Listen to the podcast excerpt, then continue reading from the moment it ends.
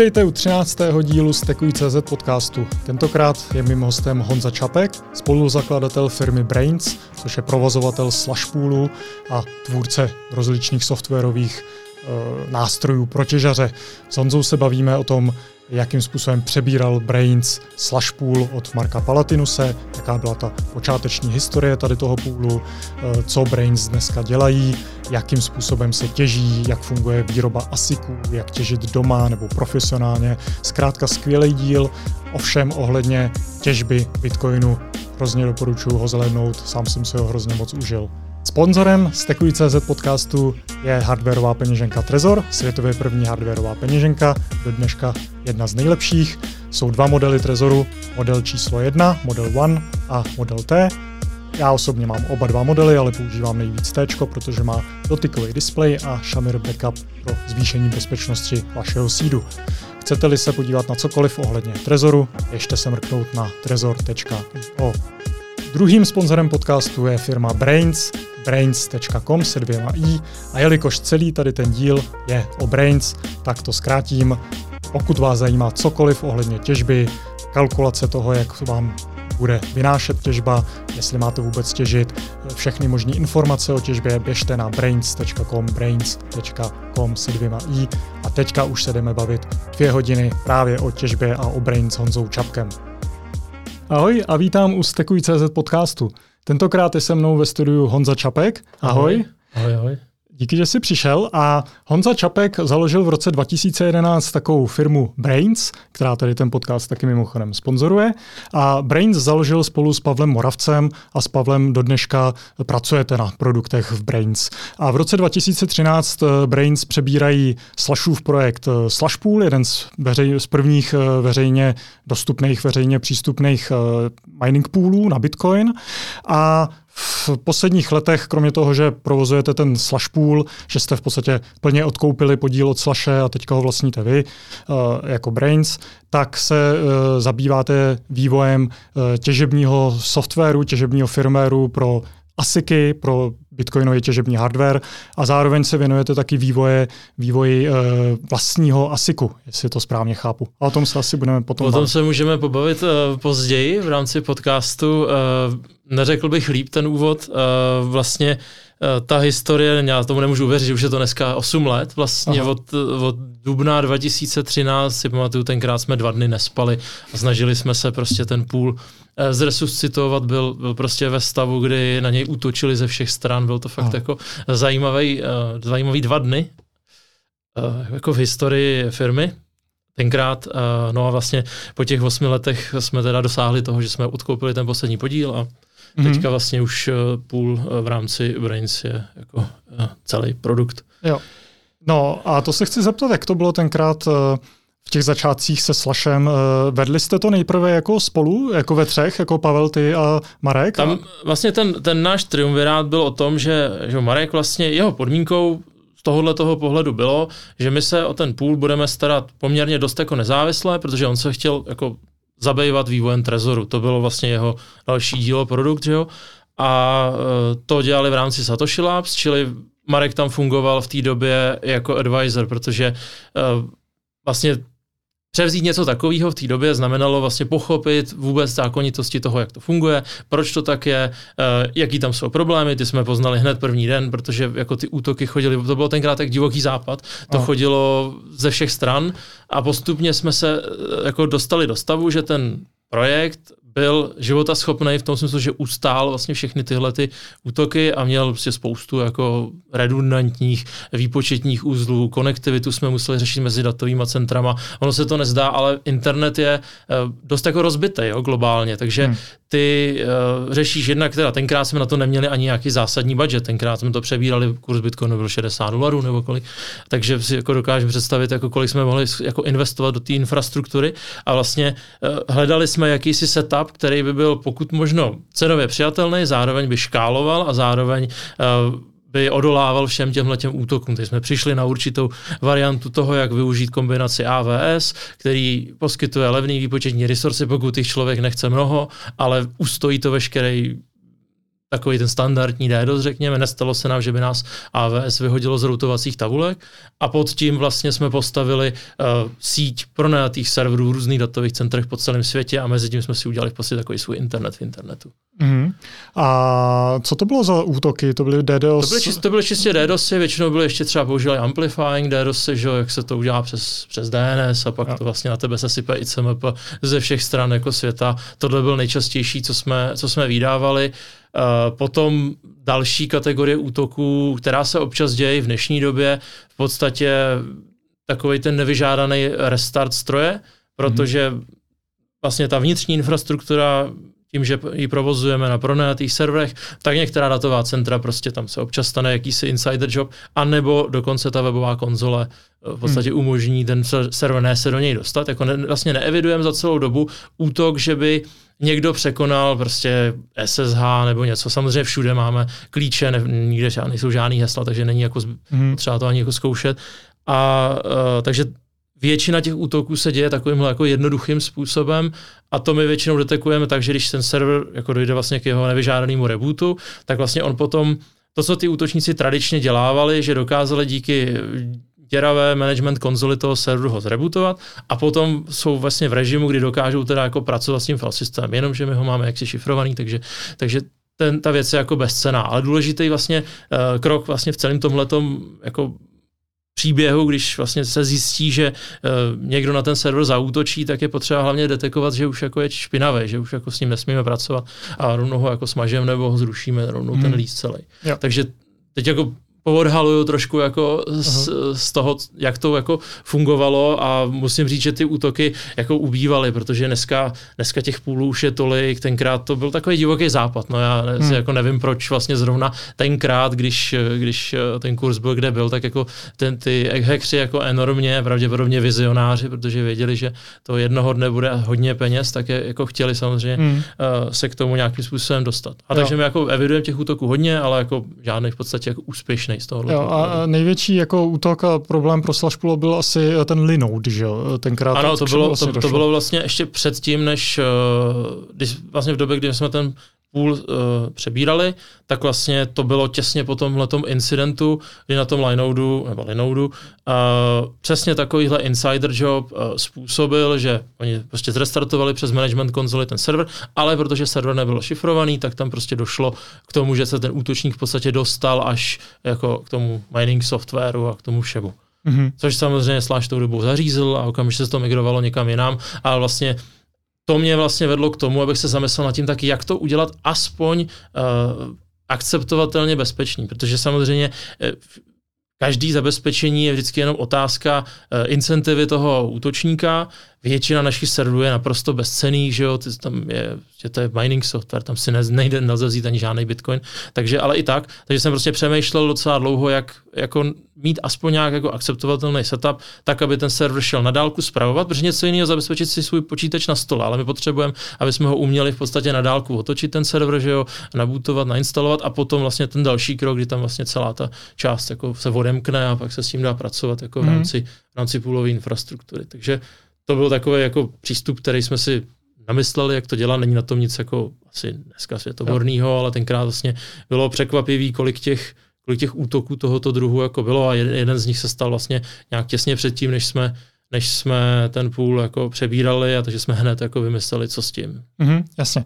Uh, já bych se zabýval tím, co Brains dělá za chvilku. Teďka bych se ještě uh, chvilku pozdržel u té historie. Mm. Uh, jestli to správně chápu, tak ty jsi v Bitcoinu teda tak asi 10 let, nebo Brains ze začátku byly jako bitcoinový ne, ten rok 2011? Brains, Brains v roce 2011 vznikla jako, firm, vznikla jako firma, protože jsme měli zakázku od jednoho velkého českého výrobce průmyslových zařízení a oni chtěli psát firmware, ale už nechtěli s náma jednat jako s živnostníky, ale chtěli, ať je to prostě právní entita, že jsme založili Brains a vyvíjeli jsme historicky firm, firmware pro průmyslové zařízení. Jo. A šlo prostě o nějaké jednotky měření pro na motorech a tak dále, pro nějaký generátory a tak. Mm-hmm. A celý to bylo vlastně real time, takže nějaký real time operační systém, aplikace napsaná v C a tak. A to jsou vlastně takový ty dozvuky toho, co vlastně my jsme potom zúročili po mnoha letech v tom, když jsme dělali firmware pro, pro ASICy, pro, jo, pro Antminer, jo. takže jsme vlastně tyhle ty zkušenosti do toho mohli, mohli dát. Mm-hmm. Já jsem jako původem v podstatě embedded programátor, nebo já mám vystudovaný operační systémy na FELu, mm-hmm. na ČVUT, a takže já jsem vždycky jako blízko, co bylo blízko mýmu srdci, byl vždycky embedded Linux, ne jako čistě mm. jako Linuxový servery, ale prostě fakt jako v těch průmyslových zařízeních, jak se tam vlastně využívá Linux na kde co, tak to bylo vlastně to, kde já jsem jako fungoval, no a firmu jsme potom postavili v podstatě ještě o jeden level níž, kde tomu už se říká bare metal, to znamená, že už tam není ani operační systém 3D Linuxu, už je tam jenom nějaký real-time plánovač, například mm. FreeRTOS. Takže jo. my jsme vlastně na to měli postavený celou, celou takovou jako portfolio aplikací, který ten zákazník si od nás jako mm. objednal a tak nějak jsme fungovali tenkrát ve dvou s Pavlem a pak ve 2013 vlastně přišla tahle možnost uh, převzít půl a já jsem si říkal, no tak je to zajímavý, že jo, nastudoval jsem white paper a tak mhm. dále. Tou dobou jsem si říkal, ty už to funguje tři roky a já, já nic a já jsem o tom věděl ty dva roky, protože, mm-hmm. protože my jsme jako s Markem jsme se potkali historicky dva roky předtím na nějakým výletě prostě na lodi. Pořádal tenkrát nějaký plachetničkový jako zájezd na, do Chorvatska, tam vlastně jsme se jako poprvé spolu strávili, já nevím, týden na lodi, byl tam i Pavel a on o tom vyprávěl, jak prostě těží v přepravkách, že má nějaký GPUčka a jsem si říkal, to je nějaký divný čas, nevím, to je, jak se mi to úplně nezdá, že jo, já tenkrát jsem dělal i na volný noze vlastně toho konzultanta pro Embedy, takže to, hmm. Toho lituju samozřejmě, že člověk mohl jako být opravdu jako u toho, u toho zrodu, ale no. to je jako těžký eh, to vyhodnotit. Samozřejmě s odstupem času si říkám dva roky, no to není nic, že jo, dneska hmm. vlastně jsou lidi, kteří uh, si řeknou, Ježíš Maria, on je rok 2021 a on existuje Bitcoin, co mám dělat, to koupit, nebo jo, no, takže to si říkám, že díky bohu, že jsme se k tomu dostali no. takhle brzo, jo, že No uh, a Brainstrays vznikly, nebo ne, 2011 vzniklo Brains. Vznikly Brains, ale přebrali jste Slashpool teda na jaře 13. 13 no. Takže ještě předtím... jsme dělali ten firmware no. a vlastně část, částečně jsme dělali tyhle věci předtím, ještě než vůbec jako Brains vzniklo. Na, jo, jo, ale pořád to bylo před eh, cestou jako k první tisícovce dolarů eh, jako cenovce bitcoinový. To rozhodně. Ty, a před kolapsem Mt. Goxu, takže hmm. jako to je pořád dost jako v jo, jo. raná historie bitcoinu. Já si pamatuju přesně ten rok, kdy jsme se to, ty rozhovory byly dlouhý, že jo, a Pavel mi o tom říkal a říká, hele, ten Marek, on, by, on už toho má plný zuby, on by chtěl dělat takové další věci a bavili jsme se o tom, ale furt se to jako nedělo, až prostě najednou pravděpodobně ten impuls byl ten line, říká, hele, a dneska, hmm. dneska a nebo nikdy, jo. tak do toho jdem. A to bylo v tom dubnu, no, 25. Jo, jo. No, takže budeš mít skoro 9 let teďka v Bitcoinu a jsi takhle jako od docela jako začátku, jako když ještě jel Mt. Gox, což je jako v dnešní době prostě hrozná historie. Jak jako vnímáš Bitcoin teďka po takové době? Jak, eh, vyvíjí se to jako podle tebe dobrým směrem? Mělo by se, mělo se něco dělat jinak? Eh, měly se nějaký uh, upgradey třeba implementovat, který se neimplementovaly, anebo naopak. Jak to prostě vnímáš jo, tady tím odstupem po devíti letech? Já se na to budu dělat trošku jako z těžařského hlediska, protože hmm. jsem tím jako postižený, uh, ale když dáme zase stranou jako ty takový ty divoký doby, že jo, burzy různě hekovaný, nehekovaný, dneska už uh, se to děje, nechci říkat výjimečně, ale není to jako moc častý, že by, hmm. že by docházelo k nějakým takovýmhle jako zásadním ztrátám, spíš někdo někde hackne nějaký smart kontrakt. A to, co třeba to, co, čeho já osobně jako lituju, nebo a vlastně i ten průmysl si myslím, že tím teďka jako trpí, je, že my jsme, eh, byť Bitcoin jako udělal obrovský krok po těch devíti letech z pohledu toho, jako jaký ekosystémy se nad tím začínají stavět, že jo, ten Lightning je úžasná záležitost, máme šnor, prostě tápuru tyhle věci, to je, to je to, to je to maso, který tam bylo potřeba. Hmm. Ale to, kde si myslím, že jako se to bralo tak jako samozřejmý, byl ten mining, jakože no, tak všichni vlastně na těch konferencích, když to byla bitcoinová konference, tak jako mluvili o Bitcoinu právě o těchto těch jako technologiích dalších a ten mining stál vždycky trochu jako stranou. A já si myslím, že dáň za to, že tohle to se jako dělo, je, že my jsme teď v situaci jako odvětví, že vlastně uh, máme uh, dva čínský výrobce, hmm. dám stranou Bitfury, který jsou pro mě pořád jako dost nečitelný, byť se s nimi osobně známe, já jo. nedokážu... Výrobce ASICů. ASICů, a pardon. to je máme, Bitmain máme výrobce... a Inosilicon? Tak pardon, máme jich víc, ale ty, který já aktuálně počítám za jako kompetentní, tak bych tam za nimi mezi ně zařadil Bitmain a MicroBT, čili WhatsMiner mm-hmm. a Antminer, mm-hmm. bych řekl, jako, jak se jmenují ty jejich výrobky. Jo. A Pak je tam teda Inosilicon, ty taky známe, ale tam prostě tam je problém jako trošku s tou kvalitou a tady s těma věcma. To je, to je zvláštní firma, jo. A pak teda ještě tam, dobře, máme Bitfury, takže čtyři firmy, ale Bitfur je pro mě nečitelný z pohledu biznesu. Já prostě nevím, co jako dělají, jaký jsou jejich plány. Eh, když se podíváš na jejich web, tak tam mají ten eh, Clark, se jmenuje ten čip, a to je z roku 2018 a inzerují hmm. to jako cutting edge, ale 50 joulů na terahash. Uh, takhle se měří efektivita uh, čipů pro srovnání pro posluchače. Dneska ty uh, X19 uh, se dostávají někde kolem 25, 28 joulů za terahash. A dokonce to teďka Bitmain předváděl v Dubaji, tak bylo asi 21,5, což hmm. je jako úplně top. Otázka je, jak to bude vypadat jako se samotnou produkcí, protože jedna věc je vyrobit pár set čipů, Eh, který eh, budou jako fungovat na výstavě a druhá věc je, jak se to dá udělat krát 100 tisíc. Mm-hmm. Takže takže koncentrace Já tam těch vidím ten problém, problém té koncentrace těch výrobců. Že? Historicky se říkalo, máme problém, protože se hash rate Bitcoinu koncentruje v Číně. To už dneska není pravda. Mm-hmm. Můžeme mít velice brzo opačný problém, protože se nám toho až moc koncentruje v USA, mm-hmm. což si řekneme, ano, je to politicky stabilní země, ale jako co je dneska stabilní, že jo? Kdyby jsme si tři roky dozadu jako povídali, že bude nějaká pandemie, tak si řekneme, to je tak jako, eh, že jo, bílá nemoc, nebo to je v knížkách sci-fi, ne? ale no, jako všichni nad tím tak jako eh, slyšeli jsme, že byl SARS, že jo, ale jako nedokážeš si představit, že v tom jako budeš nějakým způsobem žít a že hmm. to bude mít dopad na tvoje denní fungování, hmm. že, že vlastně ty, ty ty vlády zkrátka dokážou, a jako teďka nehodnotím, jestli to je dobře nebo špatně, co s tím potřebuje dělat, ale dokážou prostě mít ten vliv. No a tady v tom případě, když si USA řekne, já tomu jako pochybuju, protože je v tom příliš mnoho už USA peněz a veřejně obchodovatelných společností a kdyby ty vlády, prostě, nebo vláda americká řekla, no tak ode zítřka žádný bitcoin, tak by v podstatě popřeli jako asi pravděpodobně veškerý svobody, které tam jako hmm. ještě možná hmm. zbývají. Jo. Takže, jo. Ale je to, je, to, je to trošku problém. Jo ale ta koncentrace v podobě těch výrobců v Číně zůstala. Takže, mm. takže ty americké firmy a jsou to naši zákazníci, bavíme se s nimi, oni jsou z toho zoufalí, protože ten, pořád ten, ten standard je jako velice vzdálný tomu, čemu my jsme zvyklí tady jako dělat biznis prostě v rámci Evropy nebo Evropa, Amerika, eh, tady prostě, když se na něčem domluvíme, tak ano, pak je jako psaná smlouva, ale je to nějaká jako domluva, ale prostě ten biznis Ázie je trošku jiný, že jo? tam se to vlastně mění podle obchodních podmínek a situace na trhu se ta smlouva jako průběžně mění, i když byla jako už v podstatě uzavřená, takže to, co platilo před týdnem, neplatí teď a to je prostě na to nejsou zvyklí ty firmy. Hmm. A to eh, jako svýho času, že jo, samozřejmě tolerovali uh, taky ty hobby mineři řekne, tak já si počkám, až mi to přijde. No ale americká firma, že jo, která je veřejně hmm. obchodovatelná, tam má prostě nějaký timeliny a tak dále a potřebuje to co nejvíc standardní. Takže je teďka jako velký tlak na to, aby uh, se v podstatě objevil nějaký uh, jako výrobce, který bude, řekněme, z té západní bolokoule. Jo. Ideálně ze střední Evropy. Dobře, tak eh, se dostaneme k tomu, na čem děláte. Děláte teda na vlastním ASICu, je to tak?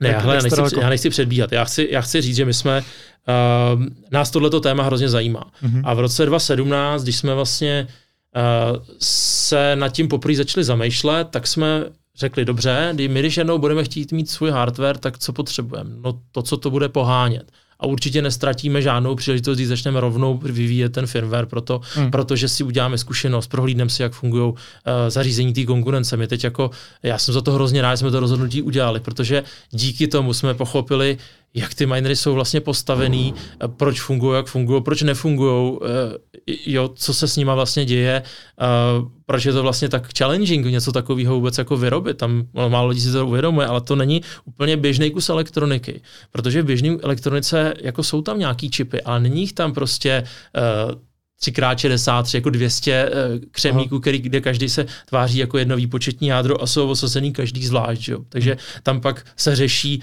jakási variance v, ty, v tom, jak se každý ten čip chová. Jako ten dneska výroba toho křemíku a tohle jsou čipy na se nejposlednějších technologiích 10 nanometrů, teďka ty X19 jsou 7-5 nanometrů. Hmm. Takže tam prostě ta variance toho, jak se jeden kus křemíku chová proti druhému je obrovská. A teď hmm. to jako slať do nějakého orchestru, a aby to celé fungovalo pokud možno efektivně, nezničilo se to a tak dále. A právě proto jsme jako se začali zabývat tou myšlenkou toho firmwareu, protože jsme viděli, že ten základní, jako, co k tomu se dodává, není jako kdo ví co. A my, mysleli jsme si, že z toho je možný vytáhnout mnohem víc. A tím se mm-hmm. pak chci dostat ještě k jednomu tématu jménem ASIC Boost. To bych jako zmínil jo. Eh, to zanedbání, ale ty to pak vysvětlím. A uh, ty vlastně, když uh, se na to jako podíváš uh, z pohledu toho, že to máš vyrobit, tak si zjistíš, že jako každá jednotlivá věc jako je problém. Hmm. Že to není jenom problém není to, hardware. Není, není, to, to jenom hardware. Není to, není to, není to prostě jenom, není to prostě standardní hardware. Jako velká část toho se dá standardizovat, jako jak to vyrábět. No a pak se dostáváme k tomu tématu těch křemíkových čipů a tam si myslím prostě, že tomu západu z tohohle pohledu ujel vlak. Protože vlastně všechny ty západní firmy, které se o to pokoušely a byly v tom odvětví činný, tak jsou pryč z toho, z toho trhu.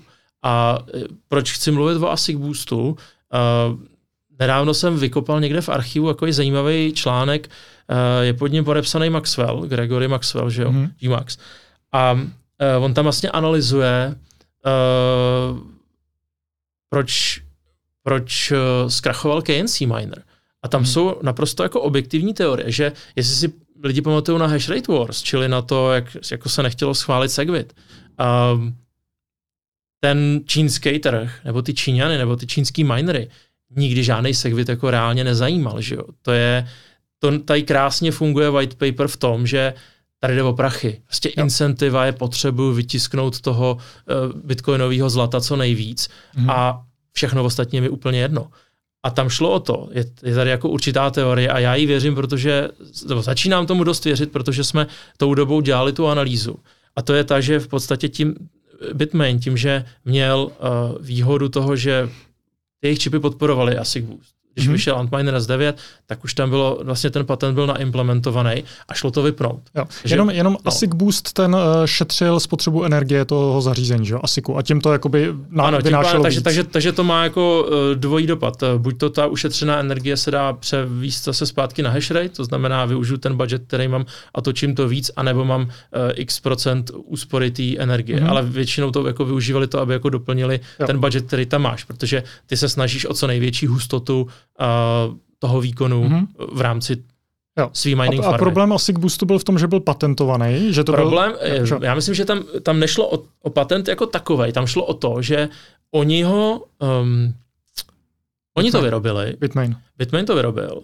Tam se nedá mluvit o, jako o patent infringementu, protože zkus to vymáhat v Číně. To je hmm. podle mě úplně jedno z tohohle hmm. pohledu. Ale tam šlo o to, že oni to vyrobili, ale nikomu o tom neřekli. Ani těm zákazníkům, nebo možná jenom vybraným. Jo.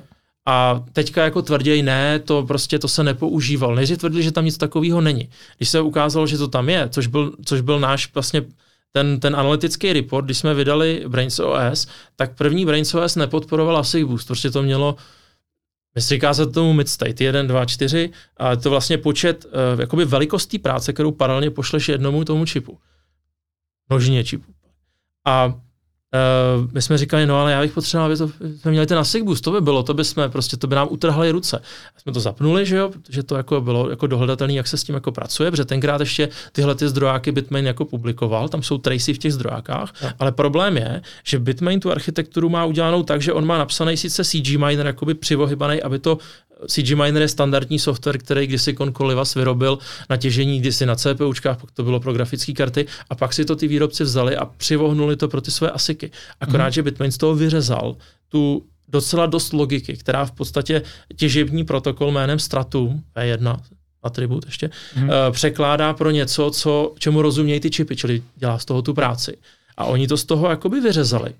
A hodně toho přeložili do takové části toho, toho řídícího čipu, který se říká FPGA, čili to je programovatelný logický pole hradlový. Uh, jdou s tím dělat super věci, real time to umí jako pracovat a tak dále, ale potíž je, že se to jako velice těžko disassembluje. Jako možná, že Xilinx, hmm. protože to je o Xilinxu, má jako nějaký páky, jak to udělat, protože řekněme NSA taky by to třeba možná chtěla vidět, ale jako obecně ten, ta, ta transformace jako do těch hradel je jako jednoduchá, ale zpátky to moc jako nejde. A tady je to dokonce jako zakázané. No a oni hodně té logiky do toho stačili. A v podstatě do toho i skryli to, že se, že vlastně ten, tento FPGA připravuje ty joby pro ty čipy tak, že to aktivuje ASIC Boost. Mm-hmm. Zaktivovaný ASIC Boostem. A když my jsme jako ten ASIC Boost aktivovali, tak problém byl, že ono to krásně fungovalo.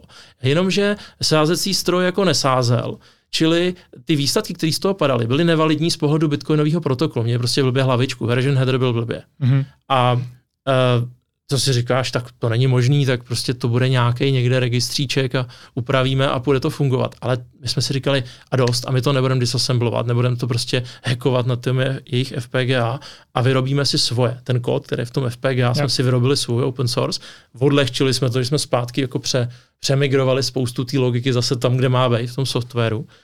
Ale že jsme věděli, že nám to bude dlouho trvat, tak jsme vydali tenhle ten report a ten Bitmain do týdne vydal firmware, kde uh, tohle bylo opravený a najednou to šlo. Najednou, a to už byl schválený segwit, že jo, tou dobu, hmm. najednou to šlo, už se mohli, když se začala rolovat verze, tak uh, my jsme vlastně, že jo, udělali tenkrát úpravu Stratum protokolu, aby bylo možné vůbec ten version rolling dělat, hmm. uh, čili umožnit jako fungování ASIC boostu. A v podstatě oni to vydali a jim ten firmware jako nefungoval. První, první prostě pokus ten s tím štokem to ani nenaběhlo. A my jsme si z toho vzali jenom to FPGA, ten, tu část, a rázem prostě ten BrainsOS, co jsme myslím, že prezentovali v září tenkrát na Honey Badgeru, tak už uměla SIG Boost. Hmm. A oni v podstatě, no a to bylo jako o pár hodin, oni to vydali a oni to pak fixnuli za pár hodin, ale já jsem to hned vzal a vlastně jsem dal klukům a vydali jsme obratem jako s podporou a SIG Boostu. Jo. A to, nad čím se ten jako Maxwell, pozast, Maxwell pozastavuje v tom článku, tak je vlastně problém, že uh, nebylo jasný miningovým firmám na západě, a těmi to myslím ty firmy, které vyráběly ASECy a konkrétně KNC, jak je možný, že ten Bitmain prostě takhle strašně jde nahoru.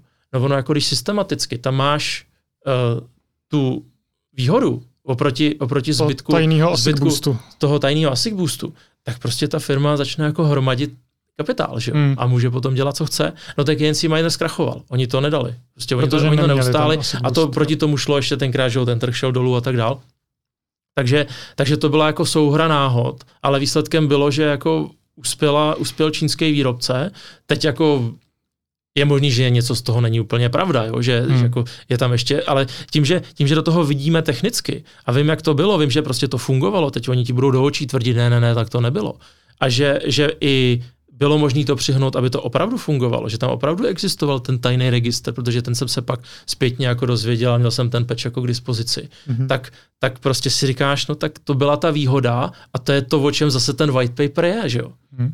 Ty chceš získat tu výhodu, no tak jim se to povedlo. Jako, ne, jako můžeme se rozčilovat, ale zároveň jako všichni máme stejné možnosti. Ne? Jako mohl se najít západní výrobce, který by se pobavil. Ten patent, vlastně ten vynález je od Timo Hanke a uh, Sergio, Sergio Lerner. Jo, no, takže jako ty informace tady byly, hmm. ale bohužel jako asi nebyl kapitál nebo incentiva to dělat jako Jasne. jako dostatečně kvalitně. Takže Aha. my jako můžeme být naštvaný, že tady byl někdo, kdo jako v uvozovkách podváděl nebo využíval nějaký výhody a neřekl voní někomu jinému. No a tím by se jako spronevěřoval svým způsobem zase ty ekonomické incentivy. Jo? Jo. Proč, proč bych jako, já nevím, já ti řekl, jak děláme BrainsOS a tuning, když to je vlastně náš biznis a hmm. to, na tom vyděláváme. Tak to je, jako je to těžký, jo, se na to dívat jako optikou toho jasně, je to evil. To, co je na tom jako z mýho hlediska evil je, um, a já jsem tenkrát ten příměr dával, že se o tom jako nechci moc vždycky bavit, protože už jsme to jako hodně, hodně proklepli tenkrát, ale to je jako když ti prodám auto a neřeknu ti, že tam je zpátečka, že?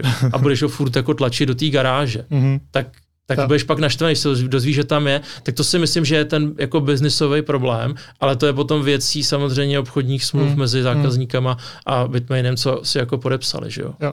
Taky další problém Bitmainu byl ten Antbleed, že jo, to uh, byl nějaký... To bylo jako... hned návaznosti, no, nebo předtím bylo to, bylo, to bylo. Myslím, tu, tuším asi předtím, a ten jste neobjevili, neobjevili, ten, jsem, ne, ten byl... jsme, my jsme ho testovali. Jo.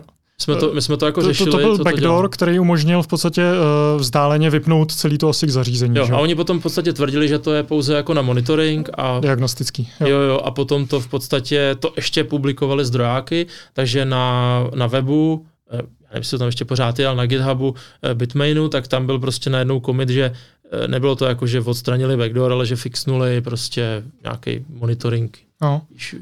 A tohle te, teoreticky tenkrát mohlo dost uh, ohrozit jako Bitcoin jako takový, ne? Když si vezme, že většina hashrateu nebo hodně hashrateu bylo v Číně, uh, všichni používali um, Antminery. A ještě od, těžili od na Antpoolu. A těžili prostě uh, na tom Antpoolu a s firmwarem právě Bitmainu, jestli no. to správně chápu, tak kdyby tenkrát jako vypnuli všechny minery mimo Čínu a zabavili eh, třeba jako čínská vláda prostě ty čínský, eh, tak co by se jako v podstatě stalo Bitcoinu, kdyby najednou Čína měla dominantní, totálně ale bylo dominantní. To, bylo by to zajímavý, ale každopádně já si myslím, že tenkrát čínská vláda tomuhle nepřikládala žádný jako význam. A. Absolutně.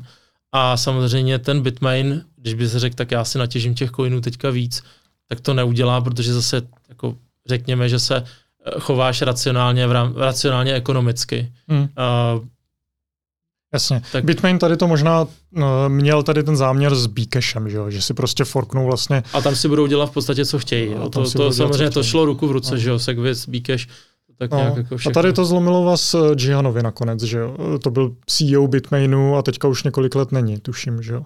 Tam se velice zhádali s tím mikrým, ale já, já, jako, já nevím, co je přesně jo. Eh, jádro toho jejich sváru, ale myslím si, že jeden chtěl firmu táhnout tam, druhý tam. Mm. Takže to Jasně. jako nějak se domluvili, že teď už tam ty války v rámci Bitmainu nejsou. Že? To jsou ty známý uh, záběry, jak tam přijde policie snad a, a teď někoho vyvádí přímo z toho jo. Bitmainu, že si tam prostě pomalu No, ale, ale pořád Bitmain je teda dominantní výrobce ASICů. A Myslím prostě... si, že v tuhle chvíli je. Jo. Eh, no na čem se tak jako nejvíc těží? Eh, vrátili se do hry ty S9?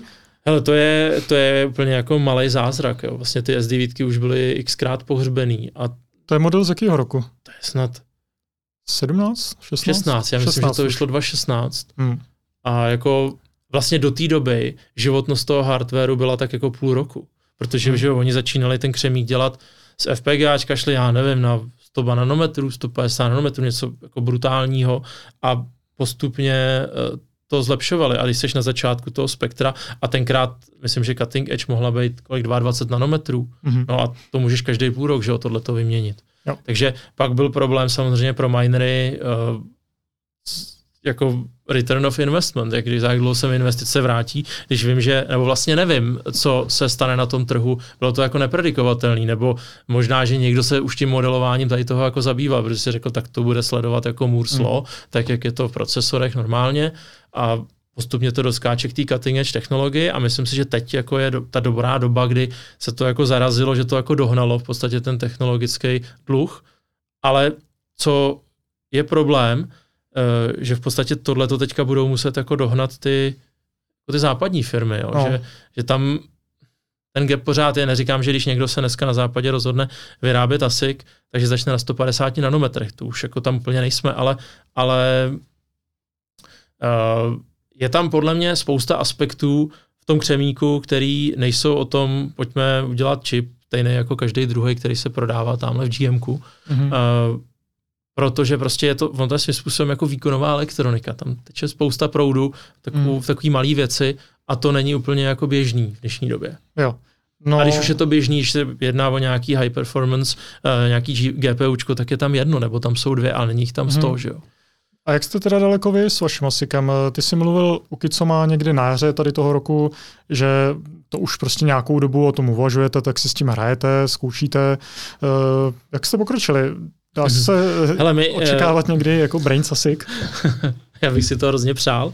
Eh, hele, my jsme teďka ve stádiu, kdy, eh, kdy dáváme dohromady nějaký jako projektový plán, co s tím dál. My ten, my ten design, který jsme vyrobili kdysi v roce 2017, máme v šuplíku, ale jako chci upozornit, že to není jako, že to vezmu a teď to tady někde odezdám do továrny a vypadne mi křemík. Je to v podstatě jenom ten logický design. To si může každý nadšenec vyrobit, uh, když si koupí FPGA, to, co je na tom control boardu, tak nějaký trošku větší a naučí se nějaký hardware description language, třeba Verilog nebo VHDL, tak tak uh, si prostě dokáže tu SHA-256 jako přiohybat tak, aby dělala to, co v podstatě v Bitcoinu uh, je potřeba velký třeba misconception často i mezi lidma z oboru, který si myslí, že jako je to od výpočtu toho SHA 256, ale tady vlastně ten bitcoinový ASIC je jednoúčelový, on to neumí ani, on to vysoce vypočítá, ale nikdy vám ten výsledek nedá. Takže Aha. to není generický čip, který by jako řekl, tak výsledek výpočtu je X, navíc je to tam dvakrát prohnaný. A ještě, ještě další bizarní část je, že vlastně ten, ten čip nepočítá uh, celou tu ša od začátku, ale vlastně první část když si někdo dokáže představit, že bitcoinový blok je 80 bajtů, mm. tak se to rozdělí na 64 a ten zbytek plus padding. A tu první část tu si zahešuje většinou ta řídící deska a vlastně rozešle potom tu práci a tenhle ten mezistav se dává tě teprve těm čipům, takže on ani nehešuje jako uh, libovolný stream dat, tam se prostě dá předžvejkaný stav SHA-256 algoritmu uh, po tom, co jsem s tím prohnal první částí bitcoinové hlavičky a teprve nad tím zbytkem si ten, si ten ASIC iteruje tu nonci, to je to, ten mm-hmm. counter jako jo. nekonečný. Takže tohle to si jako Kučil dokáže doma vyrobit v FPGAčku a my jsme v podstatě na základě toho, jak jsme si mysleli, jak ty ASICy fungují z pohledu programátorského rozhraní, tak jsme si prostě navymýšleli, jak si, bychom s tím si přáli pracovat a tohle to jsme vyrobili, odsamilovali a máme jako v FPGAčku prostě běžící tenhle ten čip. A teď je to pro nás o tom říct si, jako jaký jsou rizika vůbec do toho jít jako způsobem, že pojďme sehnat peníze na to e, něco takového realizovat versus e, jako riziko jak to s tím dopadne. Takže my v tuhle chvíli uh, se o tom aktivně bavíme, ale nemáme zatím prostě ří, nemůžeme říct, jako tak příští rok bude Brains ASIC. To jako určitě, mm-hmm. určitě nedokážu teďka jako jo. Odhalit. Jasně, jak si říkal Luky, co má uh, problém je v tom, že když seš na tady ty architektuře, tak ti to můžou vyrobit asi čtyři firmy na světě, že jo? nebo ty foundries. No. Uh, a Žaduje to prostě obrovský vstupní kapitál, trvá to hrozně dlouho. Uh, je tam, je tam ještě jeden, hodně, no, no, přesně jak říkáš, ale je tam ještě ten další aspekt, že tohle to není čistě jenom o penězích, ale je to i o tom uh, se v tom asikovém průmyslu jako trošku zorientovat, že jo? mít ty kontakty, protože uh, dneska je převis poptávky, že jo? Hmm. Dneska každý chce křemík v podstatě v libovolné technologii a tím pádem jako dostat se do té um, té výrobní linky, i té founder, když by člověk řekl, mám udělaný layout, mám, mám to všechno připravený, tak je taky jako trošku problém. Oni že on, nebudou dělat business jen tak s ledaským. Takže tohle to vystavět je taky ta další challenge, kterou jako řešíme, vlastně co s tím, jak, jak se k tomu postavit. A paralelně s tím letím, jsme už v 2017 zase z nějakých jako off-the-shelf čipů, protože se dali nějaký sehnat, tak jsme začali vyvíjet hashboard, kde jsme říkali, toto je zase komponenta, kterou potřebujeme uh, s ní mít tu zkušenost. Jo. Jedna věc je nějaký prototyp a potom vidět, že se to dá automatizovaně vyrobit a potom, uh, že to nějakým způsobem funguje. Takže na tomhle pořád jako nějaký R&D děláme. No a potom třetí vlastně nejdůležitější, všechno tam je důležitý, nejdůležitější řekněme je ten křemíkový, ten ASIC, všechno ostatní, řekněme, zvládne uh, běžný inženýr, tak je tam ještě zdroj elektrické energie. Uh, a PSUčkem se zabýváme aktivně poslední skoro dva roky, protože tam máme takovou vizi uh, vyrobit v podstatě třífázový PSUčko. Dneska mm-hmm. vlastně ty, ty, maj, ty, ty farmy fungují tak, že mají rozvaděč a teď si tam roz, roztahají fáze, že jo, aby se to nějakým způsobem balancovalo. A jsme si říkali, proč to dělat takto, když můžeme mít třífázové zařízení a tím pádem se to nemusí už jako balancovat, tak jich tam takhle nasázím mix. Takže to je naše vize vlastně s tím, s tím zdrojem, mm. co, co děláme. A takže z mého pohledu my na to jdeme takhle jako ze všech stran. Ze všech stran, jasně. A v určitý moment tam dáme takový ten final push a řekneme hmm. si, tak teď je to ono a jdeme do toho. Jo? Ale vlastně bez, bez, bez tohohle toho všeho okolo, když si řekneš, tak tady ti položím na stůl ASIC, pojďme dělat miner, tak si myslím, že jsi tak jako rok pozadu. Hmm. Jako dát to všechno dohromady. Jo. Takže Dobře, jako dělám, dělám prostě R&D na všech těchto těch frontách no. a budu se těšit na nějaký uh, podcast, kdy to tady také postavím na stůl. to já taky. OK, uh, ale teda k uh, existujícím produktům. Uh, Slashpool, ten teďka existuje 10 let. Uh, vytěžil přes 1,4 milionu bitcoinů, to už asi uh, žádný další půl nepřekoná, už asi nebude možný. A Uh, jak to je do budoucna jako s pooled miningem? Uh, dá se tam ještě něco vlastně inovovat jako tady v tom konceptu, nebo je to to, že máte jako ten slash pool taková jako udržovačka, která něco nese a vy přemýšlíte spíš jako nad dalšíma produktama?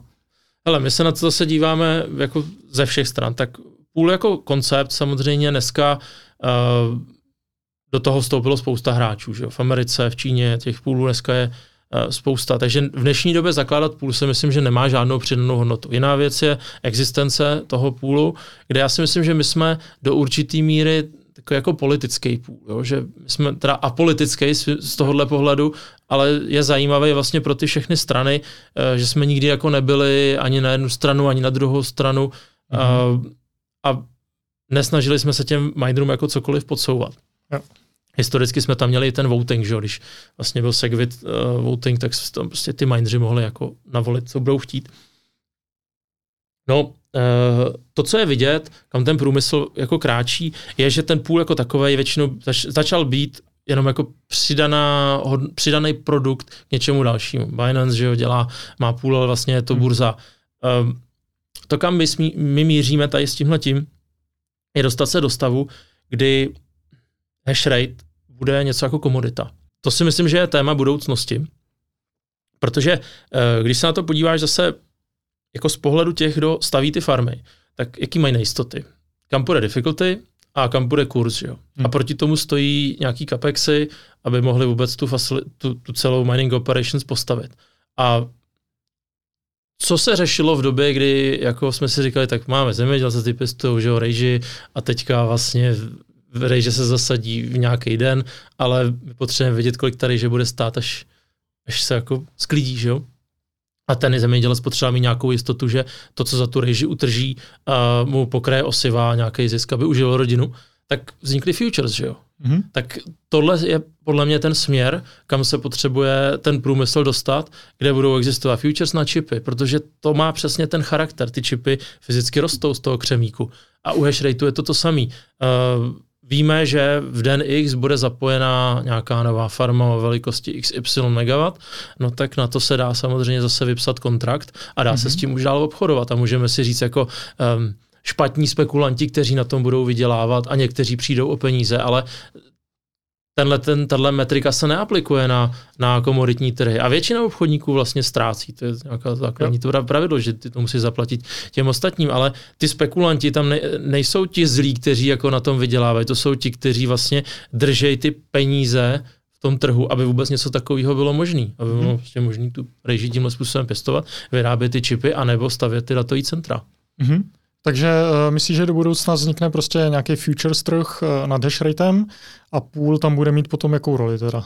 To bude už pouze jako komponenta, která bude umožňovat terminaci toho hash rateu, protože zase je potřeba, stejně jo. jako u té rage, když se fyzicky dodá, fyzicky tak dodání. ten hash rate se musí někde terminovat, protože jo. ten hash rate vlastně je, on nemá žádnou hodnotu, on má hodnotu v momentě, kdy přispívá k těžbě bitcoinu a mhm. vznikají díky tomu ty coiny, jinak jako je to v podstatě plýtvání energií, mm-hmm. z tohohle jo. pohledu. No a jak to vypadá jako se vznikem takového trhu derivátů nad hashratem? Je nějaký takový projekt? Já vím, že uh, tuším Jack Mallers na toto mluvil uh, na nějaký ona to, měl, ona to měl velice působivý, uh, působivou přednášku, uh, kde mluvil v podstatě o derivátech založených na, difficult, na, založených na difficulty, což je Aha. v přeneseným slova smyslu to stejný. Já bych si přál, aby to byl Pavel teďka, protože ten o tom umí jako velice zaníceně povídat. Pro, pro mě tohle není uh, Jasně, já to, to proberu s Pavlem. No, někde... pro, mě tohle, pro mě tohle to není jako to, to stěžení téma, byť ho považuji za důležitý, ale nemám jako vhledy do všech těchto těch detailů, jenom jako obecně se na to dívám, že tohle je nevyhnutná součást. Musí se tady, musí prostě vzniknout takovýhle futures trh, ať už se týká hardwareu a křemíku. Ještě jinak, v podstatě Bitmain si udělal už futures na hardware, protože ty poukázky na ty stroje se přeprodávají, mm. že jo. Není to teda, eh, nevím, jestli už je to někde jako oficiálně listovaný, ale v podstatě mineři, kteří jsou jako z oboru, tak si mezi sebou kontrakty přeprodávají. Mm-hmm, jasně. Eh, tak možná se posuňme k eh, tomu protokolu Stratum V2. A jestli správně chápu, tak eh, ten trošku vrací do rukou jakoby tu moc těžařům samotným, protože tam potom jako oni si můžou nějak uh, sami sestavovat ten kandidátský blok, jestli to správně chápu, nebo co, co přináší ten Stratum V2 a jak moc jako mění to rozložení sil mezi půlem a jednotlivými já bych, já bych rozdělil ten Stratum V2 protokol na tři části. Hmm. První část je v podstatě technologická náhrada, upgrade toho, co máme jako aktuální mining protokol z několika důvodů. Současný protokol nemá žádný zabezpečení. Je to prostě clear text, takže tvůj ISP, když bude chtít, tak ti může krást 3% hash rateu a ty si toho, no toho už si třeba všimneš, že budeš jako mm. pečlivý, ale když ne, tak si toho nemusíš všimnout. Uh, takže nějaká bezpečnost. To, bylo, to byla první věc, která byla potřeba odbavit. Uh, na V1 by se to samozřejmě dalo postavit, může se použít TLS, nebo dokonce se může použít i určitá komponenta, kterou používáme v té V2. Uh, takže to, jsme, to byla první věc, co jsme jako adresovali a chtěli jsme, aby se to týkalo v podstatě všech těch částí uh, toho protokolu. Uh, druhá část, a to je neefektivita toho stávajícího protokolu, a ta spočívá v tom, že to je prostě textový JSON. Takže se tam hmm. posílají tuny, gigabajty, terabajty, strašné množství dat, které jsou naprosto zbytečný. Třeba zpráva mining submit, není jako nějaký identifikátorek a potom ty výsledky, ale to je mining.submit, prostě opravdu tenhle string. Takže kdyby se hmm. spočítalo, kolikrát se tohle, tenhle ten string už jako na světě prošel těma internetovými trubkama a kolik to stálo, tak by to možná mohlo být zajímavý číslo, hmm. že by se to dalo dát třeba někam na charitu. Jo, takže uh, tohle je další věc, kterou jsme uh, z toho odstranili, ve smyslu ne, nevydali jsme nic ze stávajícího protokolu, ale v podstatě jsme v tom ten nový protokol dopředu udělali binární, mm-hmm. jako logický krok. No a pak je ta neefektivita ještě dalšího druhu a to je to, že my jsme řešili, um, jestli by nešlo se zamyslet nad tím, jak udělat, aby bylo třeba ještě trochu méně prázdných bloků. Protože no se to jako ví, ale vlastně málo kdo ví, proč to tak je. Um, když se najde blok, tak trvá poměrně netriviální množství času uh, připravit šablonu nového bloku vteřiny. Mm-hmm. Ale ta těžební síť se nemůže zastavit. Tam prostě jedou gigawaty.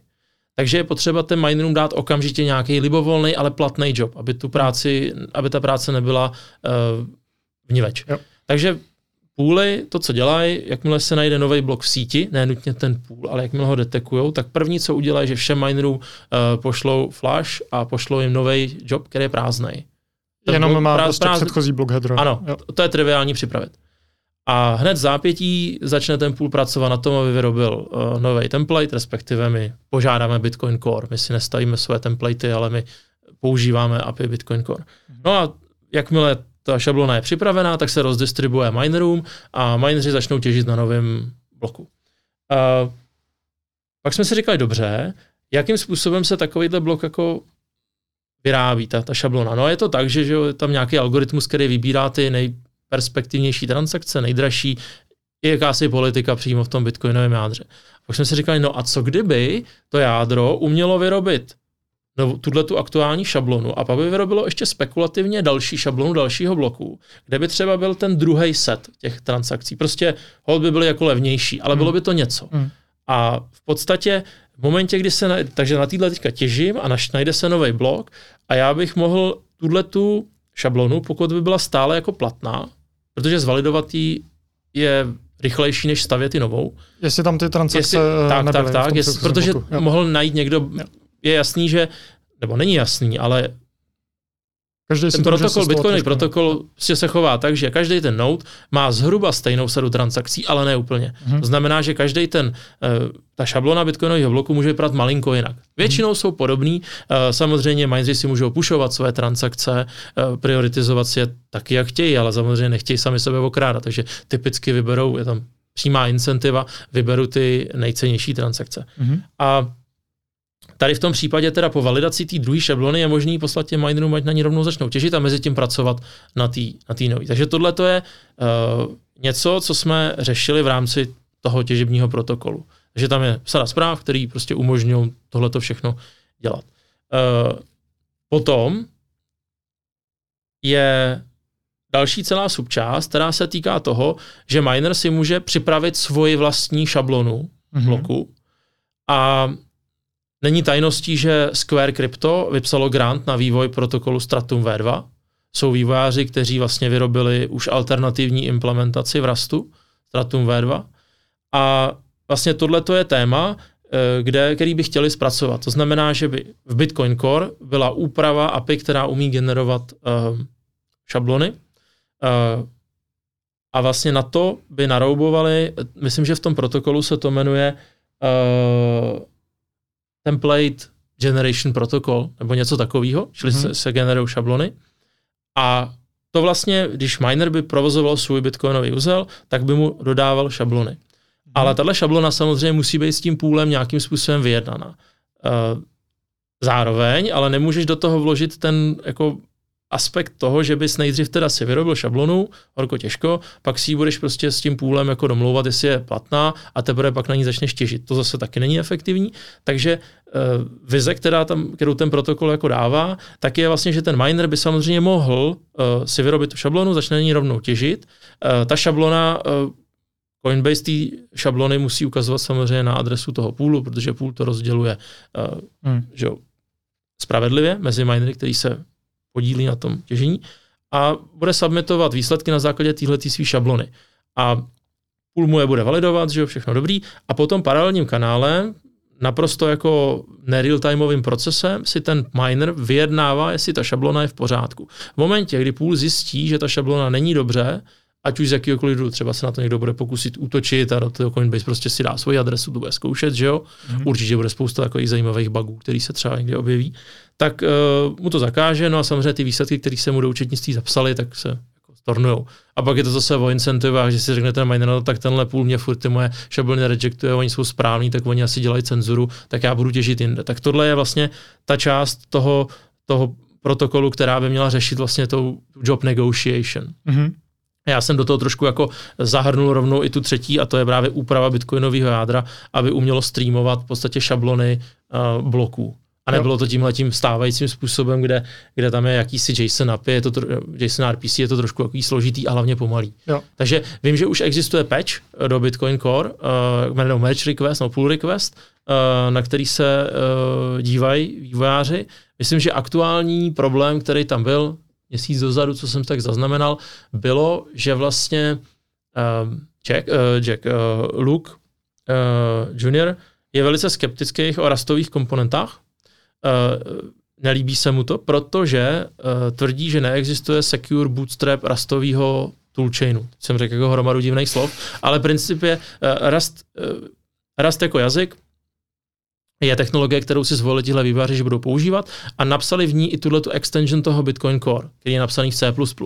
No ale eh, je tam zatím ještě jako ta, ta taková ta soft politická část, řekněme, kde se budeme bavit o tom, jestli ten způsob, jakým když to celý skompiluju a slinkuju, jestli je to bezpečný. Protože mm-hmm. tohle je ultimátní software, tady přesto tečou jako slušný prachy, že jo. Takže uh, teď je tam určitá pochybnost, že ten uh, kompilátor nejde jako bootstrapnou safe způsobem zatím ale před nějakou dobou zaznamenal jsem, že už to možný je, takže doufám, že se jim to povede jako protlačit. No a takže ten Stratum V2 už uh, je jako venku, anebo tak, ho používáte no, jenom v bosu? Teď, teď je otázka, co znamená venku. Tak no. uh, existuje draft specifikace, existuje uh, grant Square Crypto, kde sada si čtyřech vývojářů se aktivně podílí na té referenční implementaci, to znamená, udělali tu miningovou část. Uh, teďka víceméně se soustředí na to, aby dostali uh, ten alternativní uh, protokol pro streamování jobů z bitcoinového jádra do Bitcoin Core teda. Uh, a potom si myslím, že se začnou jako dívat na ten job negotiation, protože bez tohohle toho to úplně jako hmm. nejde, nejde dodělat. Takže otázka je, co znamená venku. Ne, nejsou aktuálně uh, další půly, který by to měli naimplementovaný. Jo. My jsme vlastně udělali historicky jakousi referenční stratum V2 proxy, což je komponenta, která dokáže přijímat V2 a překládá to na V1 a baví se to s mining uzlem. Můžeš si říct, no k čemu je to dobrý? No je to dobrý k tomu, že to je velice bezpečný způsob pro uh, půl třetí strany uh, si ten Stratum V2 protokol zaintegrovat, protože pořád vlastně ten, ten celý úzel, který oni jako nasadí, není plnohodnotný bitcoinový úzel, ale je to jenom proxy. Takže vlastně jejich úzel dělá reálnou validaci, ale tato proxy to prostě překládá na V2 a zpátky. Mm-hmm. Ale už vlastně poskytuje minerům, který používají Brains OS, eh, případně jiný firmware, pokud by to někdo naimplementoval, používat bezpečný kanál pro přenos jako miningových dat. Jo. Uh, takže ten protokol Stratum V2 vy máte uh, jako součást toho Brains OS, ano. což je operační systém pro ty ASICy, pro ty ano. minery. Uh, ten jste vyvinuli kdy vlastně, BOS? No, to souvisí s tou story s ASIC Boostem, Aha. tak v podstatě někdy v roce 2017 jsme začali řešit dobře, tak my bychom třeba jednou chtěli dělat ten ASIC, prostě myslím celou, celý stroj miningový. No. Uh, dostali jsme se uh, vzorkům čipu od firmy Inno Silicon a začali jsme vyvíjet ten hashboard a říkali jsme, no ale budeme potřebovat ten firmware k tomu, takže jsme v podstatě tou dobou začali si pohrávat s myšlenkou, pojďme to teda nějakým způsobem připravit a potahali jsme teda z internetu komponenty, co byly k dispozici a začali jsme to stavět. CG Miner jsme měli jako operační systém jsme použili OpenVRT, což je standardní distribuce Linuxová pro embedded zařízení, pro routery. Mm. Dneska hodně nadšenců si koupí TP-Link, že jo, přeflešuje to OpenVRT, aby věděli, že tam mají čistý firmware, není tam uh, prostě žádný čínský backdoor nebo něco. Mm. Takže z tohohle toho my jsme to poskládali a to myslím, že byl rok 2017, 18. Uh, tenkrát jsme měli v podstatě dělat referenční implementaci toho firmwareu pro tu firmu InnoSilicon, nebo pro, mm-hmm. tenkrát se to jmenovalo, ježiš. Dragonmint? Dragonmint, tak. Ale jakoby zatím v podstatě stál ten InnoSilicon, nebo to byl, jako, to byl InnoSilicon stroje. A nakonec my jsme se s nimi jako nedohodli. Nějak prostě, no, eh, člověk míní a Číňan mění, čili, čili v podstatě se stalo to, že nám změnili podmínky ze, ze, ze dne na, na den a řekli, no my už ten firmware od vás nechcem. A my jsme měli také napsaný firmware pro jejich zařízení. Dělali jsme teda ten svůj hashboard, ale ne s aspirací, že to bude příští týden produkt, že prostě to hmm. jako je paralelní R&D. A tak jsme řekli, tak to asi dáme nějak ven, že jo, ale ten InnoSilicon nebo ten Dragonmint, to, to ne, toho, těch strojů moc jako venku nebylo. Ještě jsme kvůli tomu v podstatě dělali i tu, roz, to rozšíření Stratum V1 o version rolling, aby to fungovalo s ASIC boostem. Jsme řekli, tak co je nejpopulárnější miner? No Antminer S9 tou dobou. Takže jsme zaintegrovali podporu pro Antminer S9. To byl taky dobrý jako zážitek v tom, že v podstatě každý ten výrobce si forkne ten CG miner jako po svým a už to nejde dát nikdy dohromady. Hmm. Že to ne, nebylo možné, že jsme udržovali paralelně dvě codebase CG Mineru, aby jsme měli oba firmwary hotový a vlastně vyšlo to v roce 2018 září, na Honey Badgeru jsme to teda prezentovali jako hmm. uh, open source variantu. Tenkrát jsme měli spíš tu vizi, že to bude jako komplement uh, k půlovým službám, čili vize byla, bude to zadarmo, open source, tenkrát to umělo jako téměř to stejný, co ten stok, ale bylo to jako auditovatelný. Mm-hmm. Žádný backdoory a umělo to ASIC Boost. A uh, záhy jsme si říkali, dobrý, tak co s tím ještě uděláme komerčně a vymysleli jsme tu verzi Brains OS Plus, což je varianta, která umí uh, dělat takzvaný tuning, čili jako mění nastavení těch čipů podle toho, jak si uživatel zadá výkonový profil, prostě si řekne, tak já bych chtěl, aby ten miner spotřeboval řádově 1800 W. Standardní mm-hmm. spotřeba třeba S9 je 1600 W a ten, ten zbylej budget, tady na tom PSU ještě stále je, tak, tak ten firmware jako dokáže využít a najde optimální nastavení napětí a frekvencí eh, těch hmm. čipů a pak to těží teda v tomhle jako řekněme overclocking režimu. Ale jo. dá se i ty druhou stranou, kdy vlastně se to snažíš jako podtaktovávat. A dokonce můžeš zůstat na stejném nastavení, jako je ten stok, čili to, jak to dostanou od výrobce, ale najednou zjistíš, že vlastně při stejné spotřebě seš na nižším napětí a na vyšších frekvencích, jo. protože vlastně to je to, co ten firmware jako dělá. Snaží no. se najít ideální nastavení. Takže to bylo někde v 2018 jsme udělali tuhle tu open source verzi a 2020 březen uh, byla první tahle komerční verze. Brains OS Plus. Brains OS Plus. A proč je mezi tím takový gap, že jsme museli udělat takovou drobnost, že jsme ten CG miner museli jako napsat znova, ale v Rastu teda, Hmm. protože na, vlastně na to máme postavenou dneska jako veškerou technologii v rámci firmy. Všechno se dělá u nás v Rastu, na serveru i v tom embedded prostředí. Má to spoustu výhod, vývojáři si rozumí, že jo. Hmm. Uh, používáme úplně stejné technologie třeba i na monitoring, Prometheus a tak dál. Takže uh, proto nám to trvalo poměrně dlouho vůbec jako bavit se toho toho jádra, toho důležitého jádra, toho nejdůležitějšího, což je ten samotný mining software a nahradit ho svým. A, a jsem strašně rád za ten krok. Tenkrát prostě jsme měli trošku jako pochyby, jestli to není moc, jako se teď snažit to celý přepsat, ale pro nás to bylo víceméně neudržitelný. Úplně ten, ten firmware v podstatě tak, jak ho tenkrát jako Bitmain vydával, tak to funguje tak jako trošku náhodou. Hmm. Jo, to je prostě, hrom, já, my tomu říkáme, to vždycky jako hromada race conditions, že si říkají, že někde něco jako funguje náhodou a jsou tam paralelní vlákna a teď to mezi sebou soutěží, tak to jsou takzvaný race conditions, čili to je to místo, kde to zrovna se potká a jsou, teď se to dostane do stavu, že to vidí nekonzistentně data a tak dále. A ten, ten CG miner je tohodle po těch letech, protože do toho šahalo tolik lidí na světě, uh, už v takovém stavu, že to už jako nejde dát ani dohromady. Tam se něčeho dotkneš a v podstatě to se celý rozsypá jak domeček z karet. Takže Aha. řekli, tímhle, to bychom, my bychom to asi dokázali to dát do nějakého stavu, ale bylo by to frustrující pro ty vývojáře.